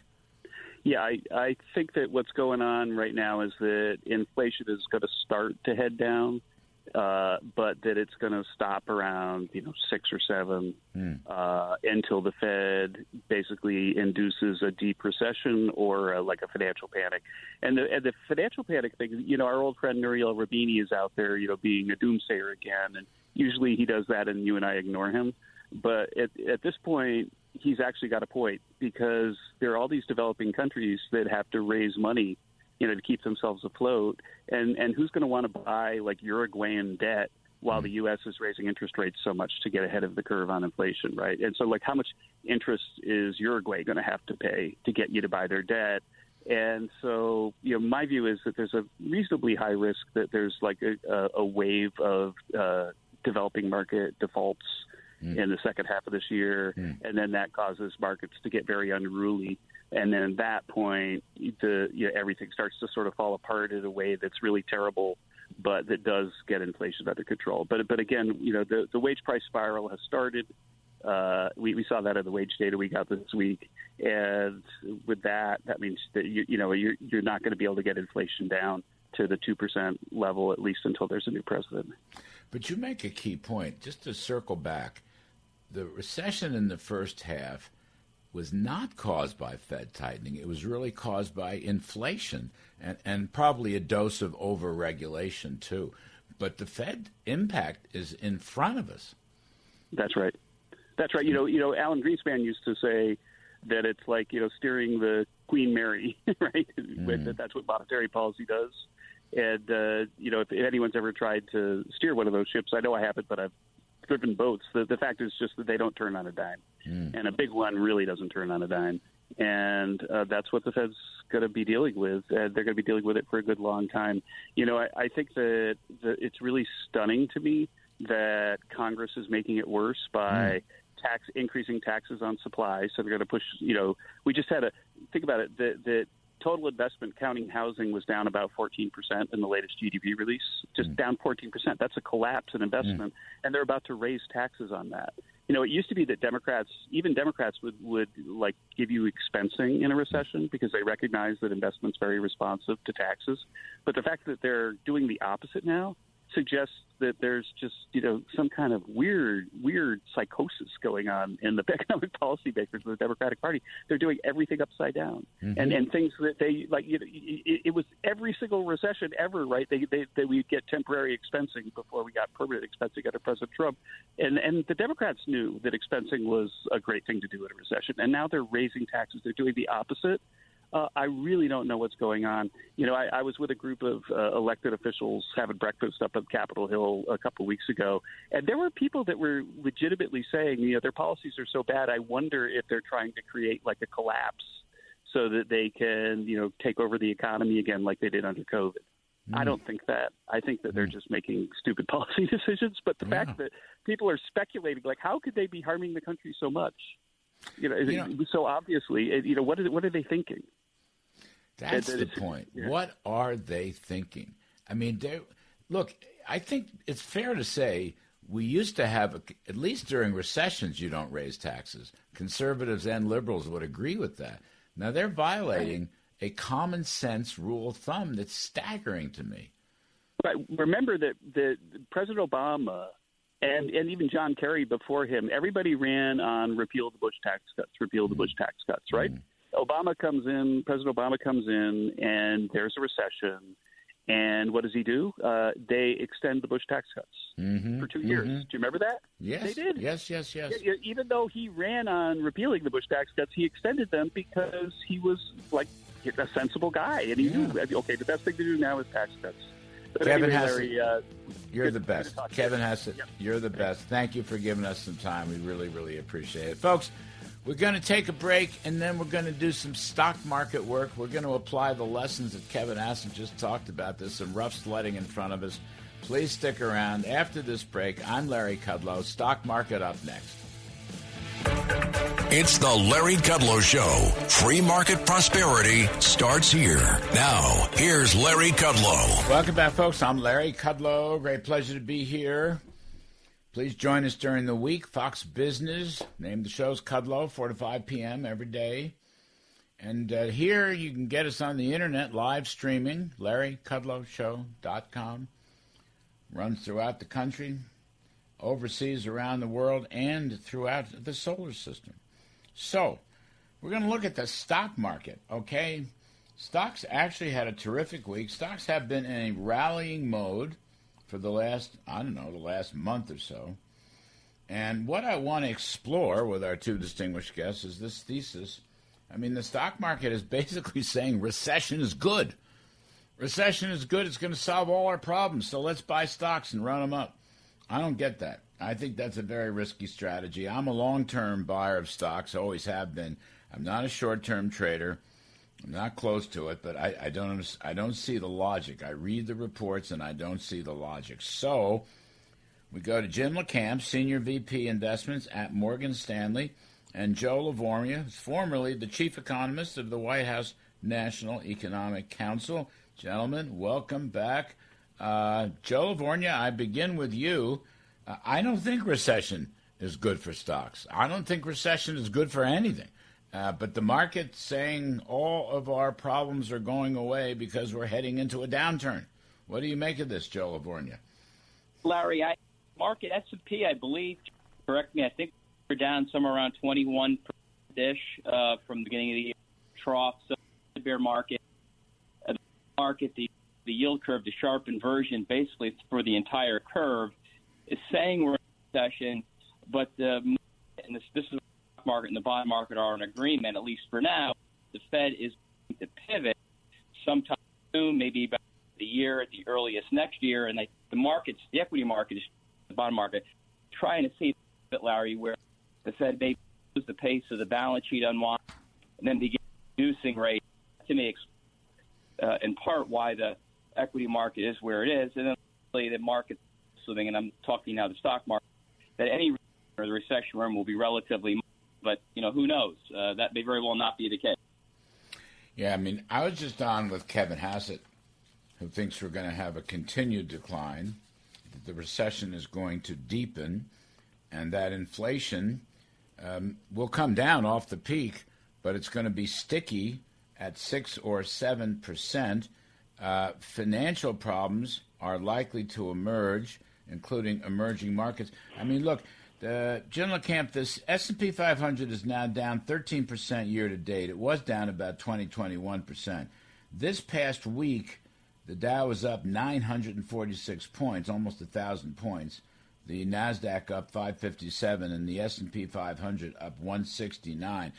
Jim LaCamp, uh, I mean, I think the bond market's way ahead of itself. Uh, I, I, worry about profits. Profits are the mother's milk of stocks. I don't see how profits go up in a recession. Um, some companies did okay, but a lot of companies are showing cracks now in the profit story. What What do you make of this stock market rally? Okay, so first of all, bear market rallies are sharper and more deceptive because they include elements of short covering mm-hmm. and fear of missing out. Um, and in this case, we had unbelievably bearish positioning by hedge funds, by CTAs, by mutual funds, and uh, uh, uh, underinvested on a historic level.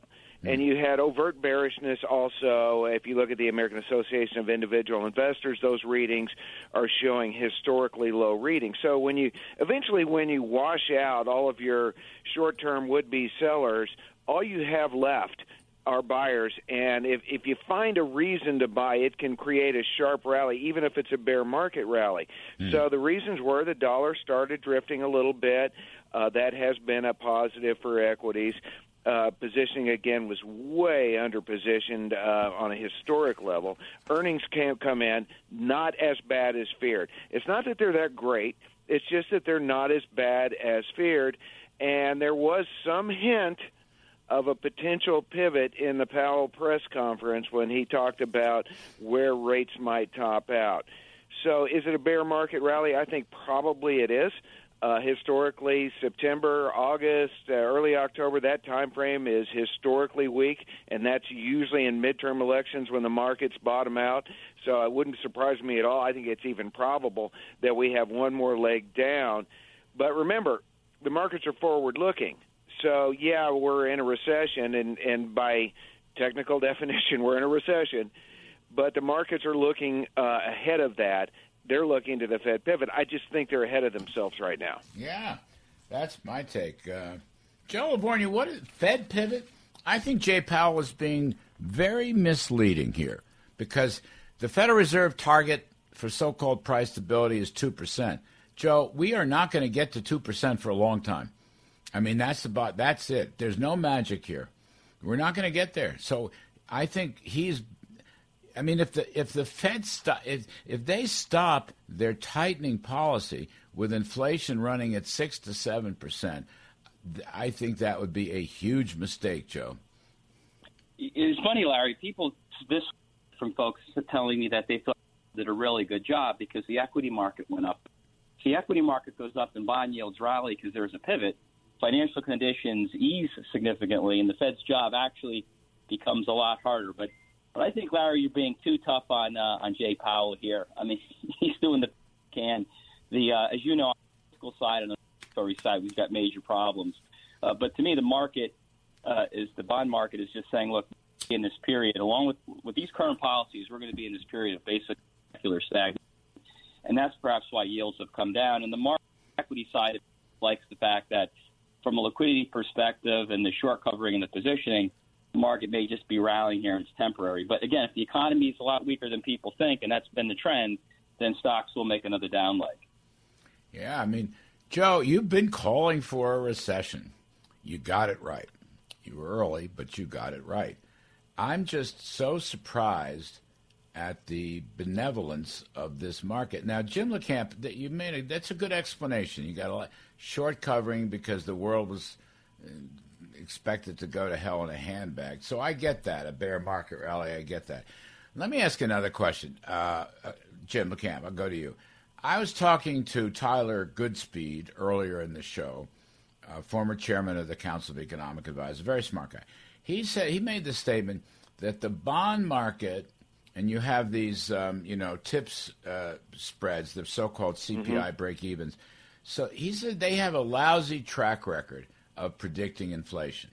That was his statement. What do you make of that? I think um, historical models, Larry, um, are uh, going to be very, very muddied up because we have an outrageous amount of debt in our system, more so than we've ever had. So, rising interest rates on the short end have a more deleterious effect than they have had historically. I mean, the, the bottom line is uh, we reached a Minsky moment, and it's not working anymore. Throwing more debt, and we don't know how to get out of it because our balance sheet has gone from 788 million in 2007 to 9 trillion, with 40 percent of that happening over the last two years. And and so, yeah, I don't think the bond market knows how to game that.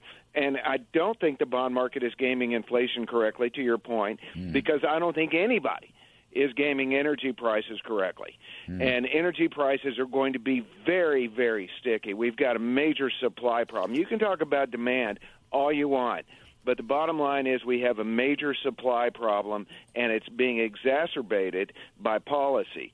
And with if energy prices remain this high, even if we have a rec- an economic recovery, it's going to be a jalopy. It's not going to be any sort of a sports car, and it's going to be veering all over the road because uh, energy prices are going to remain high. That's going to keep those headline inflation numbers high, and it's going to spoil the best laid plans of the Fed. You know, uh, we're going to take a break, but I'm looking uh, at the CRB Futures Index, which I love to look at. It's got everything in there. It's got oil and gas and gold and silver, and it's got uh, steel and iron and lumber. It's got everything. So that thing fell a lot um, in uh, May, June, from 350 down to under 300. But in the last week or two, it's bounced back. Yep. It's bounced back. Maybe because interest rates have come down so much. And the weaker dollar. And and the, so the commodity deflation, at least for the moment, appears to have stopped, and that's a warning signal. I mean, I think the inflation problem is going to be a lot stickier than people think. All right, uh, I'll stop blathering on. We're going to take a quick break. Uh, we have Jim LaCamp of Morgan Stanley. We have Joe LaVorgna, who was former head economist of the White House Office of National Economic Council. Uh, we'll talk some more about what an investor is supposed to do. I'm Kudlow. We'll be right back, folks. This is the Larry Kudlow Show. Now back to the Larry Kudlow Show. We're talking stocks, talking investment. Jim LaCamp of Morgan Stanley, Joe LaVorgna is former head economist of the White House National Economic Council. Joe LaVorgna, excuse me, in the bond market, you go through the curve, three month bills and two year notes, fives and tens. Every single one of those yields, Joe, is negative real interest rate. They're way under the inflation rate. Now, I don't see how that can continue. Why would anybody buy a bond? Uh, let's take the two-year note. It's 289 at the close on Friday. Uh, the GDP deflator that came out Thursday is 8.9 percent. Okay, how do you how do you square that? The 10 years at 265. I mean, these bonds are so far underwater. I would think nobody would want to touch them. Uh, so I'll give you two reasons, Larry. Structurally, there are a lot of asset there's life insurance, pension funds that have assets, abilities that have that duration uh, match. So they, they need to buy duration. You need to buy securities. Uh, foreign central bank managers. That's sort of the structural reason why there's always a bid in the market, even though fundamentally they may not seem to offer much value. One bid. The cyclical bid, which I think more what you're getting at, uh, is due to the fact that when the curve's inverted, it's saying there's going to be a recession. And if you look at all the recessions since the second post-war, the average drop in inflation is around 7% from peak to trough. So the market is basically 9% inflation rate is going to go to 2%, maybe not next year, but probably the year after because in a recession. Again, it comes down to the recession bet, how deep it is, how long is it, and that's basically where you could argue there's value in the market, even though inflation is high today, it will be low going forward. And one last point, look, if you look at your five year break even, not to be too, but that does inflation is going to be under three percent in the next five years, uh, and of course, P a bit lower. That's the that's the rationale for the market. Whether it's right or not, that's the rationale. Jim LaCamp, do you you agree with that? I think that's the rationale. I don't think they I don't think they're going to do very well with that. As I've said, I think the inflation numbers are going to remain stickier than everybody hopes, mm-hmm. uh, mostly because of energy, but also because I mean, look, we still haven't solved Russia and Ukraine, and uh, we're getting a global fight now for natural resources. And uh, bear in mind, natural resources underperformed every sector of the market for about three decades. And so it may be time for this this fight over natural resources, whether it's natural gas or energy or, or any of these or food or any of these other things.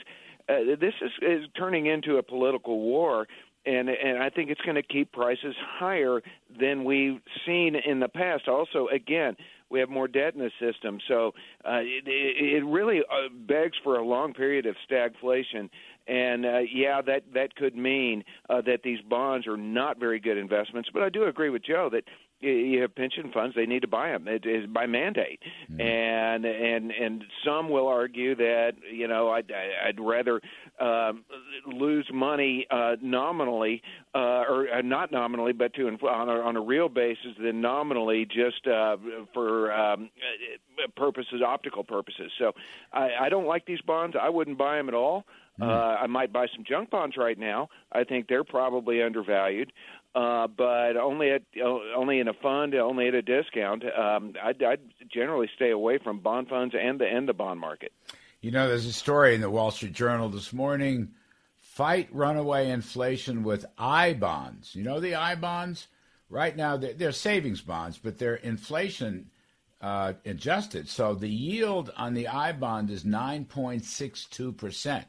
Now that's that's okay. All right, that's keeping up with inflation at least to some extent. I bonds are very interesting. I don't think anybody really looks at them. Well, you can only buy ten thousand, so it's not going to. For most people, it's not to be something they can retire on. Oh, ten thousand. That's no good. Why don't they raise the ceiling? Joe they. Um, I want to come back to what you said. You thinking th- this recession is going to really bring down inflation that much? I mean, you know, I, Joe. Yeah, no, r- I, I, I did, Larry. But but that's isn't that you're on the demand side? What about the supply side? These guys yeah, are well, raising taxes in a recession, huh? Really? Oh yeah, raising no, taxes. Well, that's, well, that's going to kill. That'll kill demand, and that will keep inflation higher, and that does run the risk, as we've been talking about, of a stagflation environment. Yeah. But uh, the, the, way I see things is the global econ. Look, the U.S. is not dynamic. Uh, the labor market now is effectively a lagging indicator. The U.S. is going to continue to slow. The global economy is weak. China is weakening significantly. Credit creation is drying up. I'm not sure globally where the demand is coming from if the U.S. and China aren't leading it. Europe is a mess. So, uh, you know, whether inflation, Larry, is, is, is three next year or four or whatever it might be, my guess is the bond market will stay reasonably bid just because it's expecting that inflation rate to come down – And for the stock market, the stock market has to really see inflation move lower. So I don't think you could see the, the bond market continue to rally and the stock market continue to rally. Uh, super optimistic on inflation, and that seems I'm not super optimistic on inflation, but I do worry about the stock market because I don't like the economy much. Jim LaCamp, what do you? How do you play this? What do you invest in? right now you uh, get rid of things that have rallied off the lows that you've been wanting to get rid of. You're mm. you're the mouse that's getting. Uh, you don't want the cheese anymore. You just want out of the trap. um, I like on the next sell-off. on the next sell-off, which I think bottoms out in late September, early October. Then you look to buy, and and then you probably look to buy these technology names that are beating their earnings, or at least not disappointing and I think you continue to position an energy on any three, four day sell offs in the energy space. Yeah, I, I, you know what? I agree on both counts, especially the energy story. I think that people are going to be surprised because I think interest rates are going back up. I think they're going back up, Joe. I think uh, inflation reports are going to be worse than expected. Whatever your estimate is, I think it's going to be worse and I think the bond market is in very bad positioning shape. I mean, I just I think it's just way too bullish. Larry, you've become a pessimist. Well, I am in the, in the short run. I have to be. I mean, look, I'm sitting around here. Uh, I was talking to Kevin Hassett about this. Um, who in their right mind wants to raise taxes in a recession and that's what this Manchin Schumer reconciliation bill is.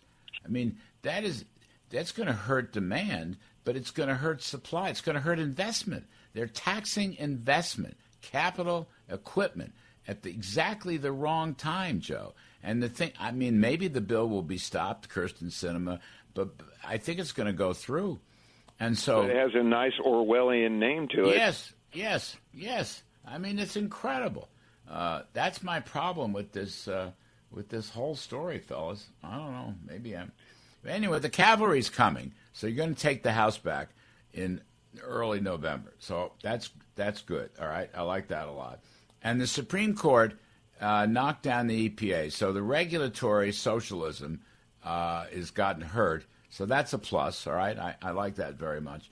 But short term, the Congress is spending and taxing. Jim LaCamp. Spend, they should be cutting spending and cutting taxes and cutting regulations, and they're not. When the medicine doesn't work and makes you sicker, they keep applying more medicine. That's yeah. their solution, and uh, they they just don't know any other way. I mean, you have a group of people that don't understand the private sector, or they just don't care because they're trying to further consolidate power.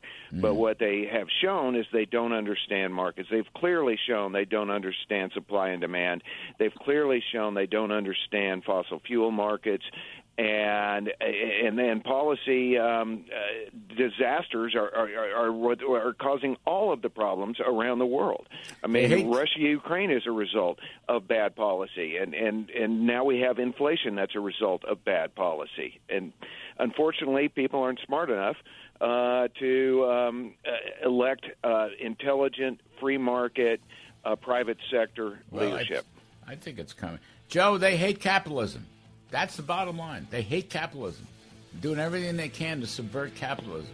Anyway, Jim LaCamp, Morgan Stanley, thank you. Joe LaVorgna, thank you very much. Appreciate it. Folks, we're going to take a break and we come back. We're going to do some money in politics with Steve Moore and Liz Peek. Money and politics. I'm Kudlow. We'll be right back.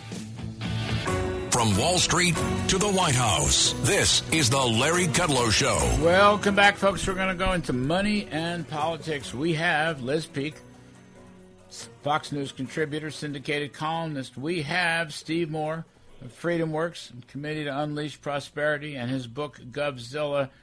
I want to go right to it, Liz Peek, because you wrote a fabulous column. Is Jerome Powell as wrong on the job market as he was on inflation? Two straight quarters of declining GDP. Now, this does not mean, claims the White House in a ludicrous effort to spin the bad news, that we are in a recession. Nah, no siree. Just means that, well, we've had two down quarters. Ah, it's no problem. Then Jay Powell, his press conference, answering reporters' questions, says, no, I do not think the U.S. is currently in a recession. And the reason is there are just too many areas of the economy performing too well. Blah, blah, blah. You know, he's got to be. Liz, what is. I don't know. Maybe he's. Um, I don't know. Is canna- cannabis is marijuana legal in Washington? what what is he look? Too many wonderful things. Has he looked at housing? Has he Uh, looked yeah. at business investment? Has he looked at consumers? Has he looked at inflation? What is he talking about? Uh, well, honestly, the only thing really that the administration can point to as a win economically is the fact that the job market remains in very good shape, and there's no doubt it does. But I think what, what worries me is that Jay Powell is sort of saying that is the critical element. We are doing away with concerns about the labor market, even though that's one of our two mandates. Now we are focused solely on uh, on inflation. But Larry, I think we're at an inflection point in the job market. There are all kinds of signals that it's beginning to soften, not just slowly rising unemployment claims, but if you read every uh, announcement and forward-looking guidance that's come out of companies reporting earnings in this last couple of weeks, nearly every single one is talking about pausing hiring, stopping hiring. Meta, Meta did it. Uh, A bunch of the banks have done it. In a lot of sectors now, we're talking about this uh, hiring frenzy, and that's really what it became, slowing down. So I think Jay Powell has to be very nervous here, very watchful. And if it not, if it were not for the fact that he so completely missed uh, signals about inflation, I wouldn't be so concerned. But honestly, he seems kind of out out of touch with real world. Yes, out of touch. There you go. Steve Moore, GDP fell two consecutive quarters. That has never not signaled a recession. You have the President of the United States. You have the Treasury Secretary. You have the head of the National Economic Council. You have the head of the Federal Reserve in complete denial that the economy is in recession. And you have the Congress passing now, uh, looking for a reconciliation bill that would raise taxes by nearly $800 billion, with a special emphasis to raise taxes on business investment and capital equipment. This is insanity, Steve Moore. Total, utter insanity. Well, Larry, I mean, I, I think that you're missing the point that this um, recession is going to be transitory. Um, yes, there you go. uh, look, um, I, I think that the real worry is. Uh, well, by the way, I'm calling this a. I think I said this on your uh, on your Kudlow show on TV the other night. This is a, this is a cost of living recession. Um, Yeah. The real real um, uh, damage of what's happened the last 18 months has been because you know Biden is right. This is a really strong labor market, and, and it's a great time to be looking for a job. But uh, people's you know the the nine percent inflation and five percent wage growth. I mean that's just happening month after month after month after month. And we estimate, uh, my friends at the Heritage Foundation estimate the average family, you know, with about a seventy thousand dollar income. Has lost about four thousand dollars of purchasing power in 12 months. That's a lot. That's a big, big down in people's income. Now, um, I, I, look, I think this this Manchin plan with uh, with Schumer is diabolical. I think it is evil. I, I cannot imagine that that you could get virtually every Democrat in the Congress to vote for this package, which, as you said, massively increases taxes on our businesses at a time we're in a mild recession. Um, it makes no sense. And by the way, you go back the last ten years.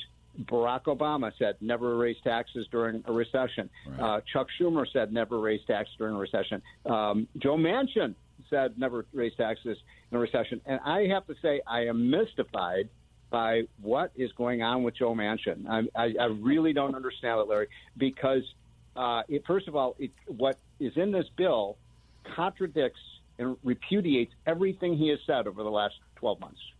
You know, I, and, and the 2nd point is there is no state. What do you think is the biggest loser state in this package? West Virginia.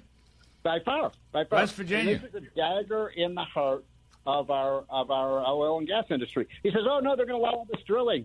We got we got an agreement that they're going to allow drilling." Do you think that the Biden EPA and the Interior Department uh-huh. are going to allow this to happen? They They're not- this is a death sentence for for our fossil. They're not going to give him permits. They're not going to give permits. You know that. They're not going to do that. Liz, I'm Look, I'm. I've. Uh, he broke my heart. I'm breaking up with him, Liz. I'm returning. I'm not going steady. I'm returning my fraternity ring to him. That's it. All right. That's the end. No more. Look. Remember, he said this is like two weeks ago. He said I'm not going to vote for these bills until I see the next month's data. Yeah. I want to see July's inflation numbers, which would come out in mid-August. Well, guess what? He he didn't he didn't bother to wait. Well, I mean, I, think I think the congressional calendar kind of stepped in the way of that, I guess. But but it I mean it is horrifying, and it's also horrifying in conjunction with the two hundred and eighty billion dollar Yes. chips bill, Yes. which by the way isn't paid for at all, and. pe- They keep touting $52 billion for semiconductors. It's a $280 billion bill. What's the rest of it for? Anybody want to hazard a guess? There hasn't even been any conversation about that. I, I this is so irresponsible, Larry, and it is so damaging. But I think the point you make about Manchin and this permitting, that's what he is all excited about, I guess. But it's pretty clear that that isn't going to be part of any reconciliation bill. That has nothing to do with budget. That I'm mm-hmm. undoubtedly the Senate parliamentarian, if they try and make that part of the bill, is going to say no, that's out. And then what? Nancy Pelosi has already indicated she's completely opposed to making permitting easier, even though it is an obvious hang up in our entire uh, in, you know industrial complex. We can't build anything in this country because of the insane permitting process. So I agree with the objective, but it's not going to happen. That's why the Chinese communists are going to shoot down our plane. God, I tell you. yeah. They're, they're furious. That was a joke. Just kidding. Actually, I'm glad she's going to Taiwan. I hope she does. I'm not sure she will. Yeah, well, they may talk her out of it, but she should hang tough because we need to defend Taiwan. Steve Moore, 18 Republicans voted for the CHIPS bill. 18 Republican senators, Steve. Yeah, I mean, uh, I wrote a column on this earlier this week that um, you know the the Republicans were played by Joe Biden, and the real question is whether whether this was kind of a fiendish scheme all along. But uh, think about this: that the um, the Republicans voted for the big uh, infrastructure bill, and then they they remember that one was passed back what about uh, nine ten months ago because we weren't going to have the massive reconciliation bill, and then they voted for the this massive uh, corporate welfare bill because you know we weren't going to have the reconciliation bill, and as soon as that Biden signed the chips bill, the, the, his signature wasn't even dry on the page.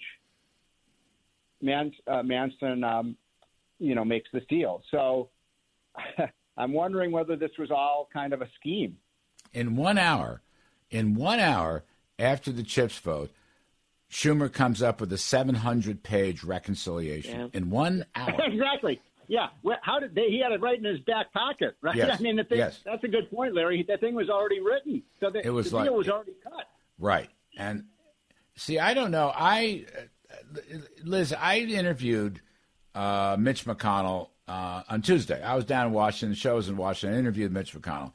So we talked about this, and I've I've already expressed my total opposition to the CHIPS bill. But Mitch's point was, he said, you know, he said I've been ma- majority leader, and I've been minority leader, and it's much better to be ma- majority leader. And I said, well, so now here you are. What's your agenda? And he said, well, it's not my agenda. The agenda is set by the majority leader. Now, I don't know who knew what and when, but basically Schumer's jamming this down everybody's throat. And Manchin, Yeah. of course, is go along with it. I mean, there's nothing, I, it's really nothing Mitch McConnell can do. I don't know what he knew and when he knew it. But this is because if you're the majority leader, you do these things. It's sheer, raw legislative power. Well, well, I hear, and you guys have probably better inside information than I do on this, but I've heard insiders say that Kyrsten Sinema was furious about the way this went down because mm. she was involved in getting Republicans to sign up on the CHIPS bill by promising them that there was no reconciliation bill in the works. So I think there's a lot of dirty dealing here. As far as Mitch McConnell's concerned, I, I mean, let's be honest here. I'm sure uh, some of these Republicans had uh, represent states, I know they do, where these uh, investments by the semiconductor businesses may be made. So these states want those jobs, they want the investment. Uh, it's hor- I think it was unnecessary. I think there are other ways that these states uh, and our federal government could support this industry, but at the end of the day, the industry doesn't need much support. It's right. wildly profitable. Right. It's been on a two or three year binge of right. profit making. So, and by the way, why are they coming to the United States? Well, some like the one, the biggest uh, chip maker of all, is headquartered in Taiwan. Guess what? They may need another source at some point. Mm. So it isn't like this is just altruistic that they're building plants in America. They are providing themselves more secure supplies of semiconductor, which, from a business point of view, is obviously what they should be doing. Yeah. All right. We, we're going to take a quick break. I mean, the, the real, the real victim in this is not Mitch McConnell, it's the American people. Yep. Because here we are in a recession with high inflation, and all they're doing is spending more, which is inflationary. As you say, there's never any pay fors for this. And secondly, they're raising taxes in a recession, which violates any common sense uh, regarding economic policy. We'll take a break. Uh, Liz Peek uh, Fox News contributor and syndicated columnist Steve Moore of FreedomWorks, Committee to Unleash Prosperity. His latest book is called Govzilla. I'm Larry Kudlow. We'll be right back. Larry Kudlow.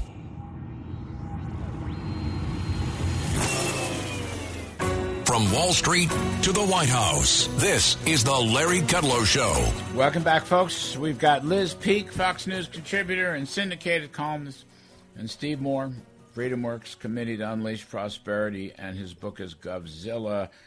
Um, kids, I want to just lay this out. I had a great conversation earlier in the show uh, with Kellyanne Conway, who is as smart a political advisor as there is. Uh, basically, uh, Steve, I'll talk with you.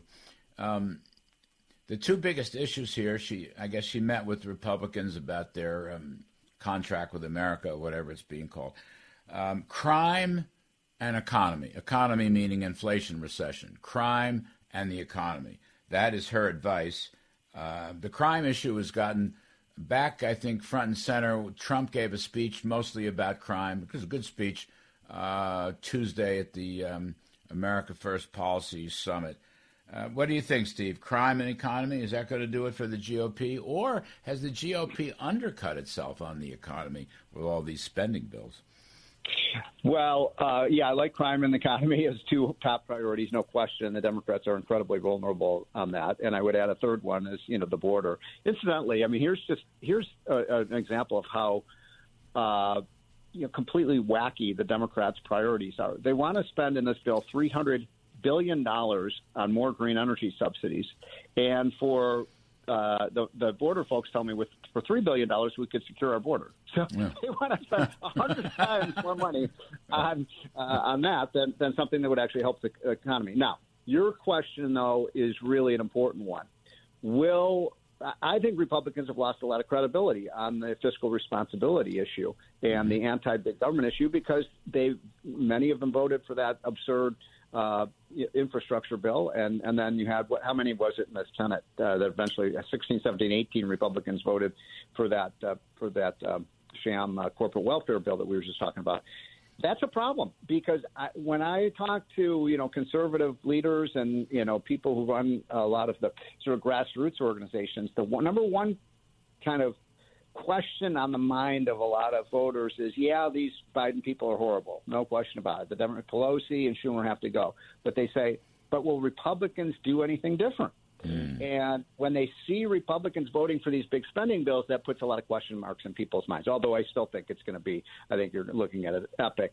I, I think if they pass this bill, Larry, I think this is going to be bigger than 94. That's how mm. angry the American people are.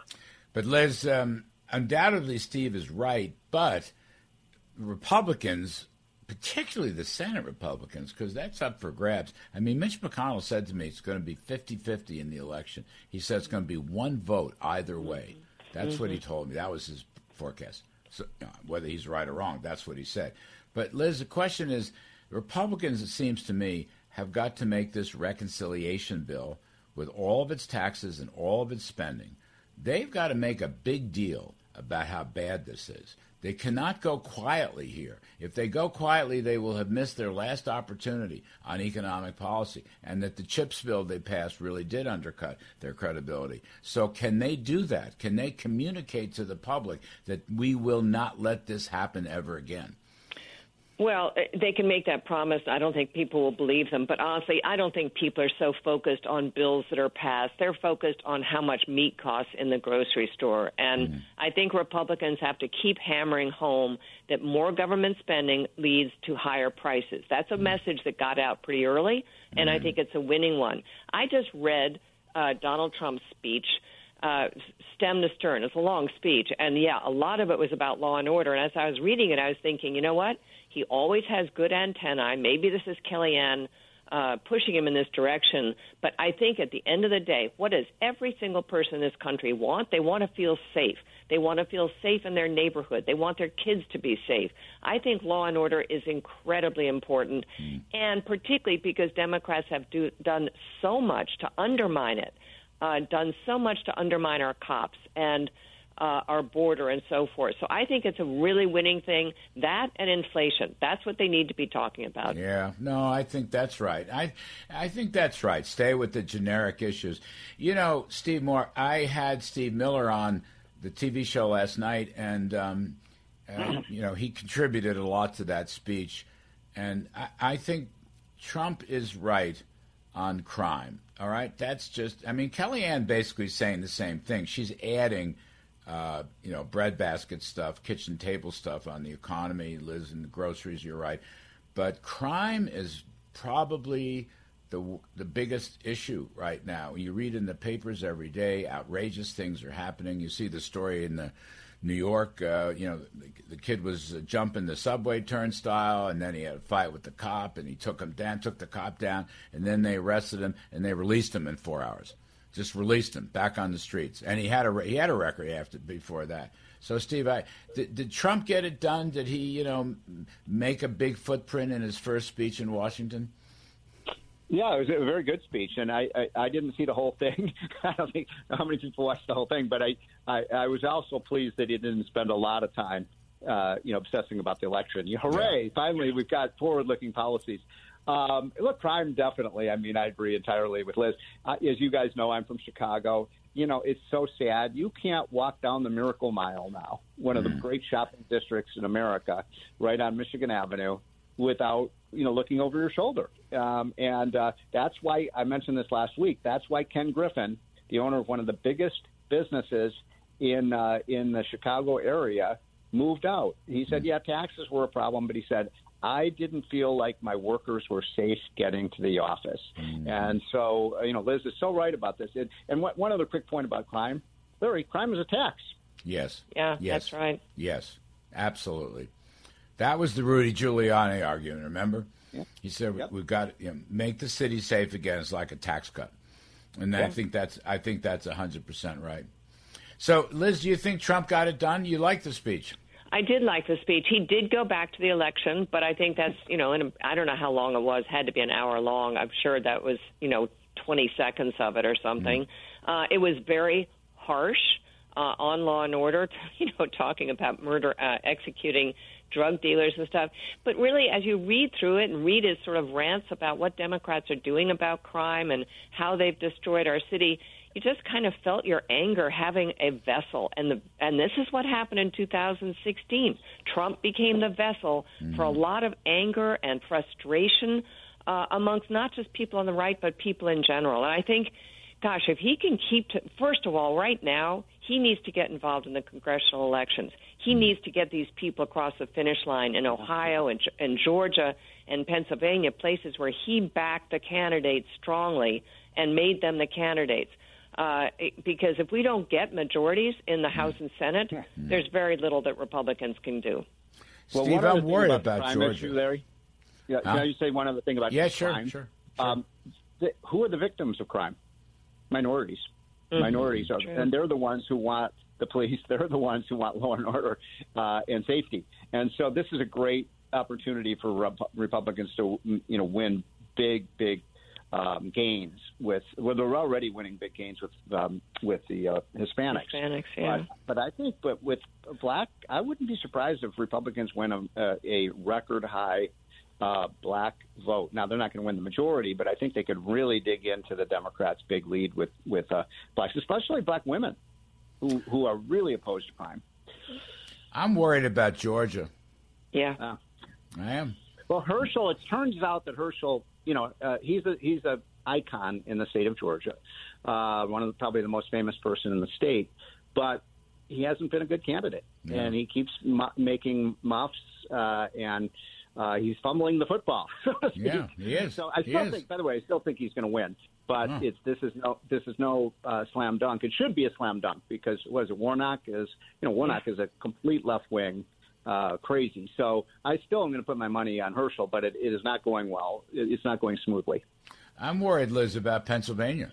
I am too. Mehmet mean- Oz is behind. Y You know, in all three of these races, by the way, I don't know if you've seen the fundraising reports for the second quarter, huge, hugely being outraised uh, by Democrats. I think there's probably epic amount of billionaire out of state money going to Oz, I mean to uh, Herschel Walker opponent Raphael Warnock, who raised I think 17 million dollars, which is like three times what Herschel Walker raised. Eh, The money's enormous, and I think people need Republicans, frankly, need to start paying attention to these races uh, because we're getting out outspent here a lot.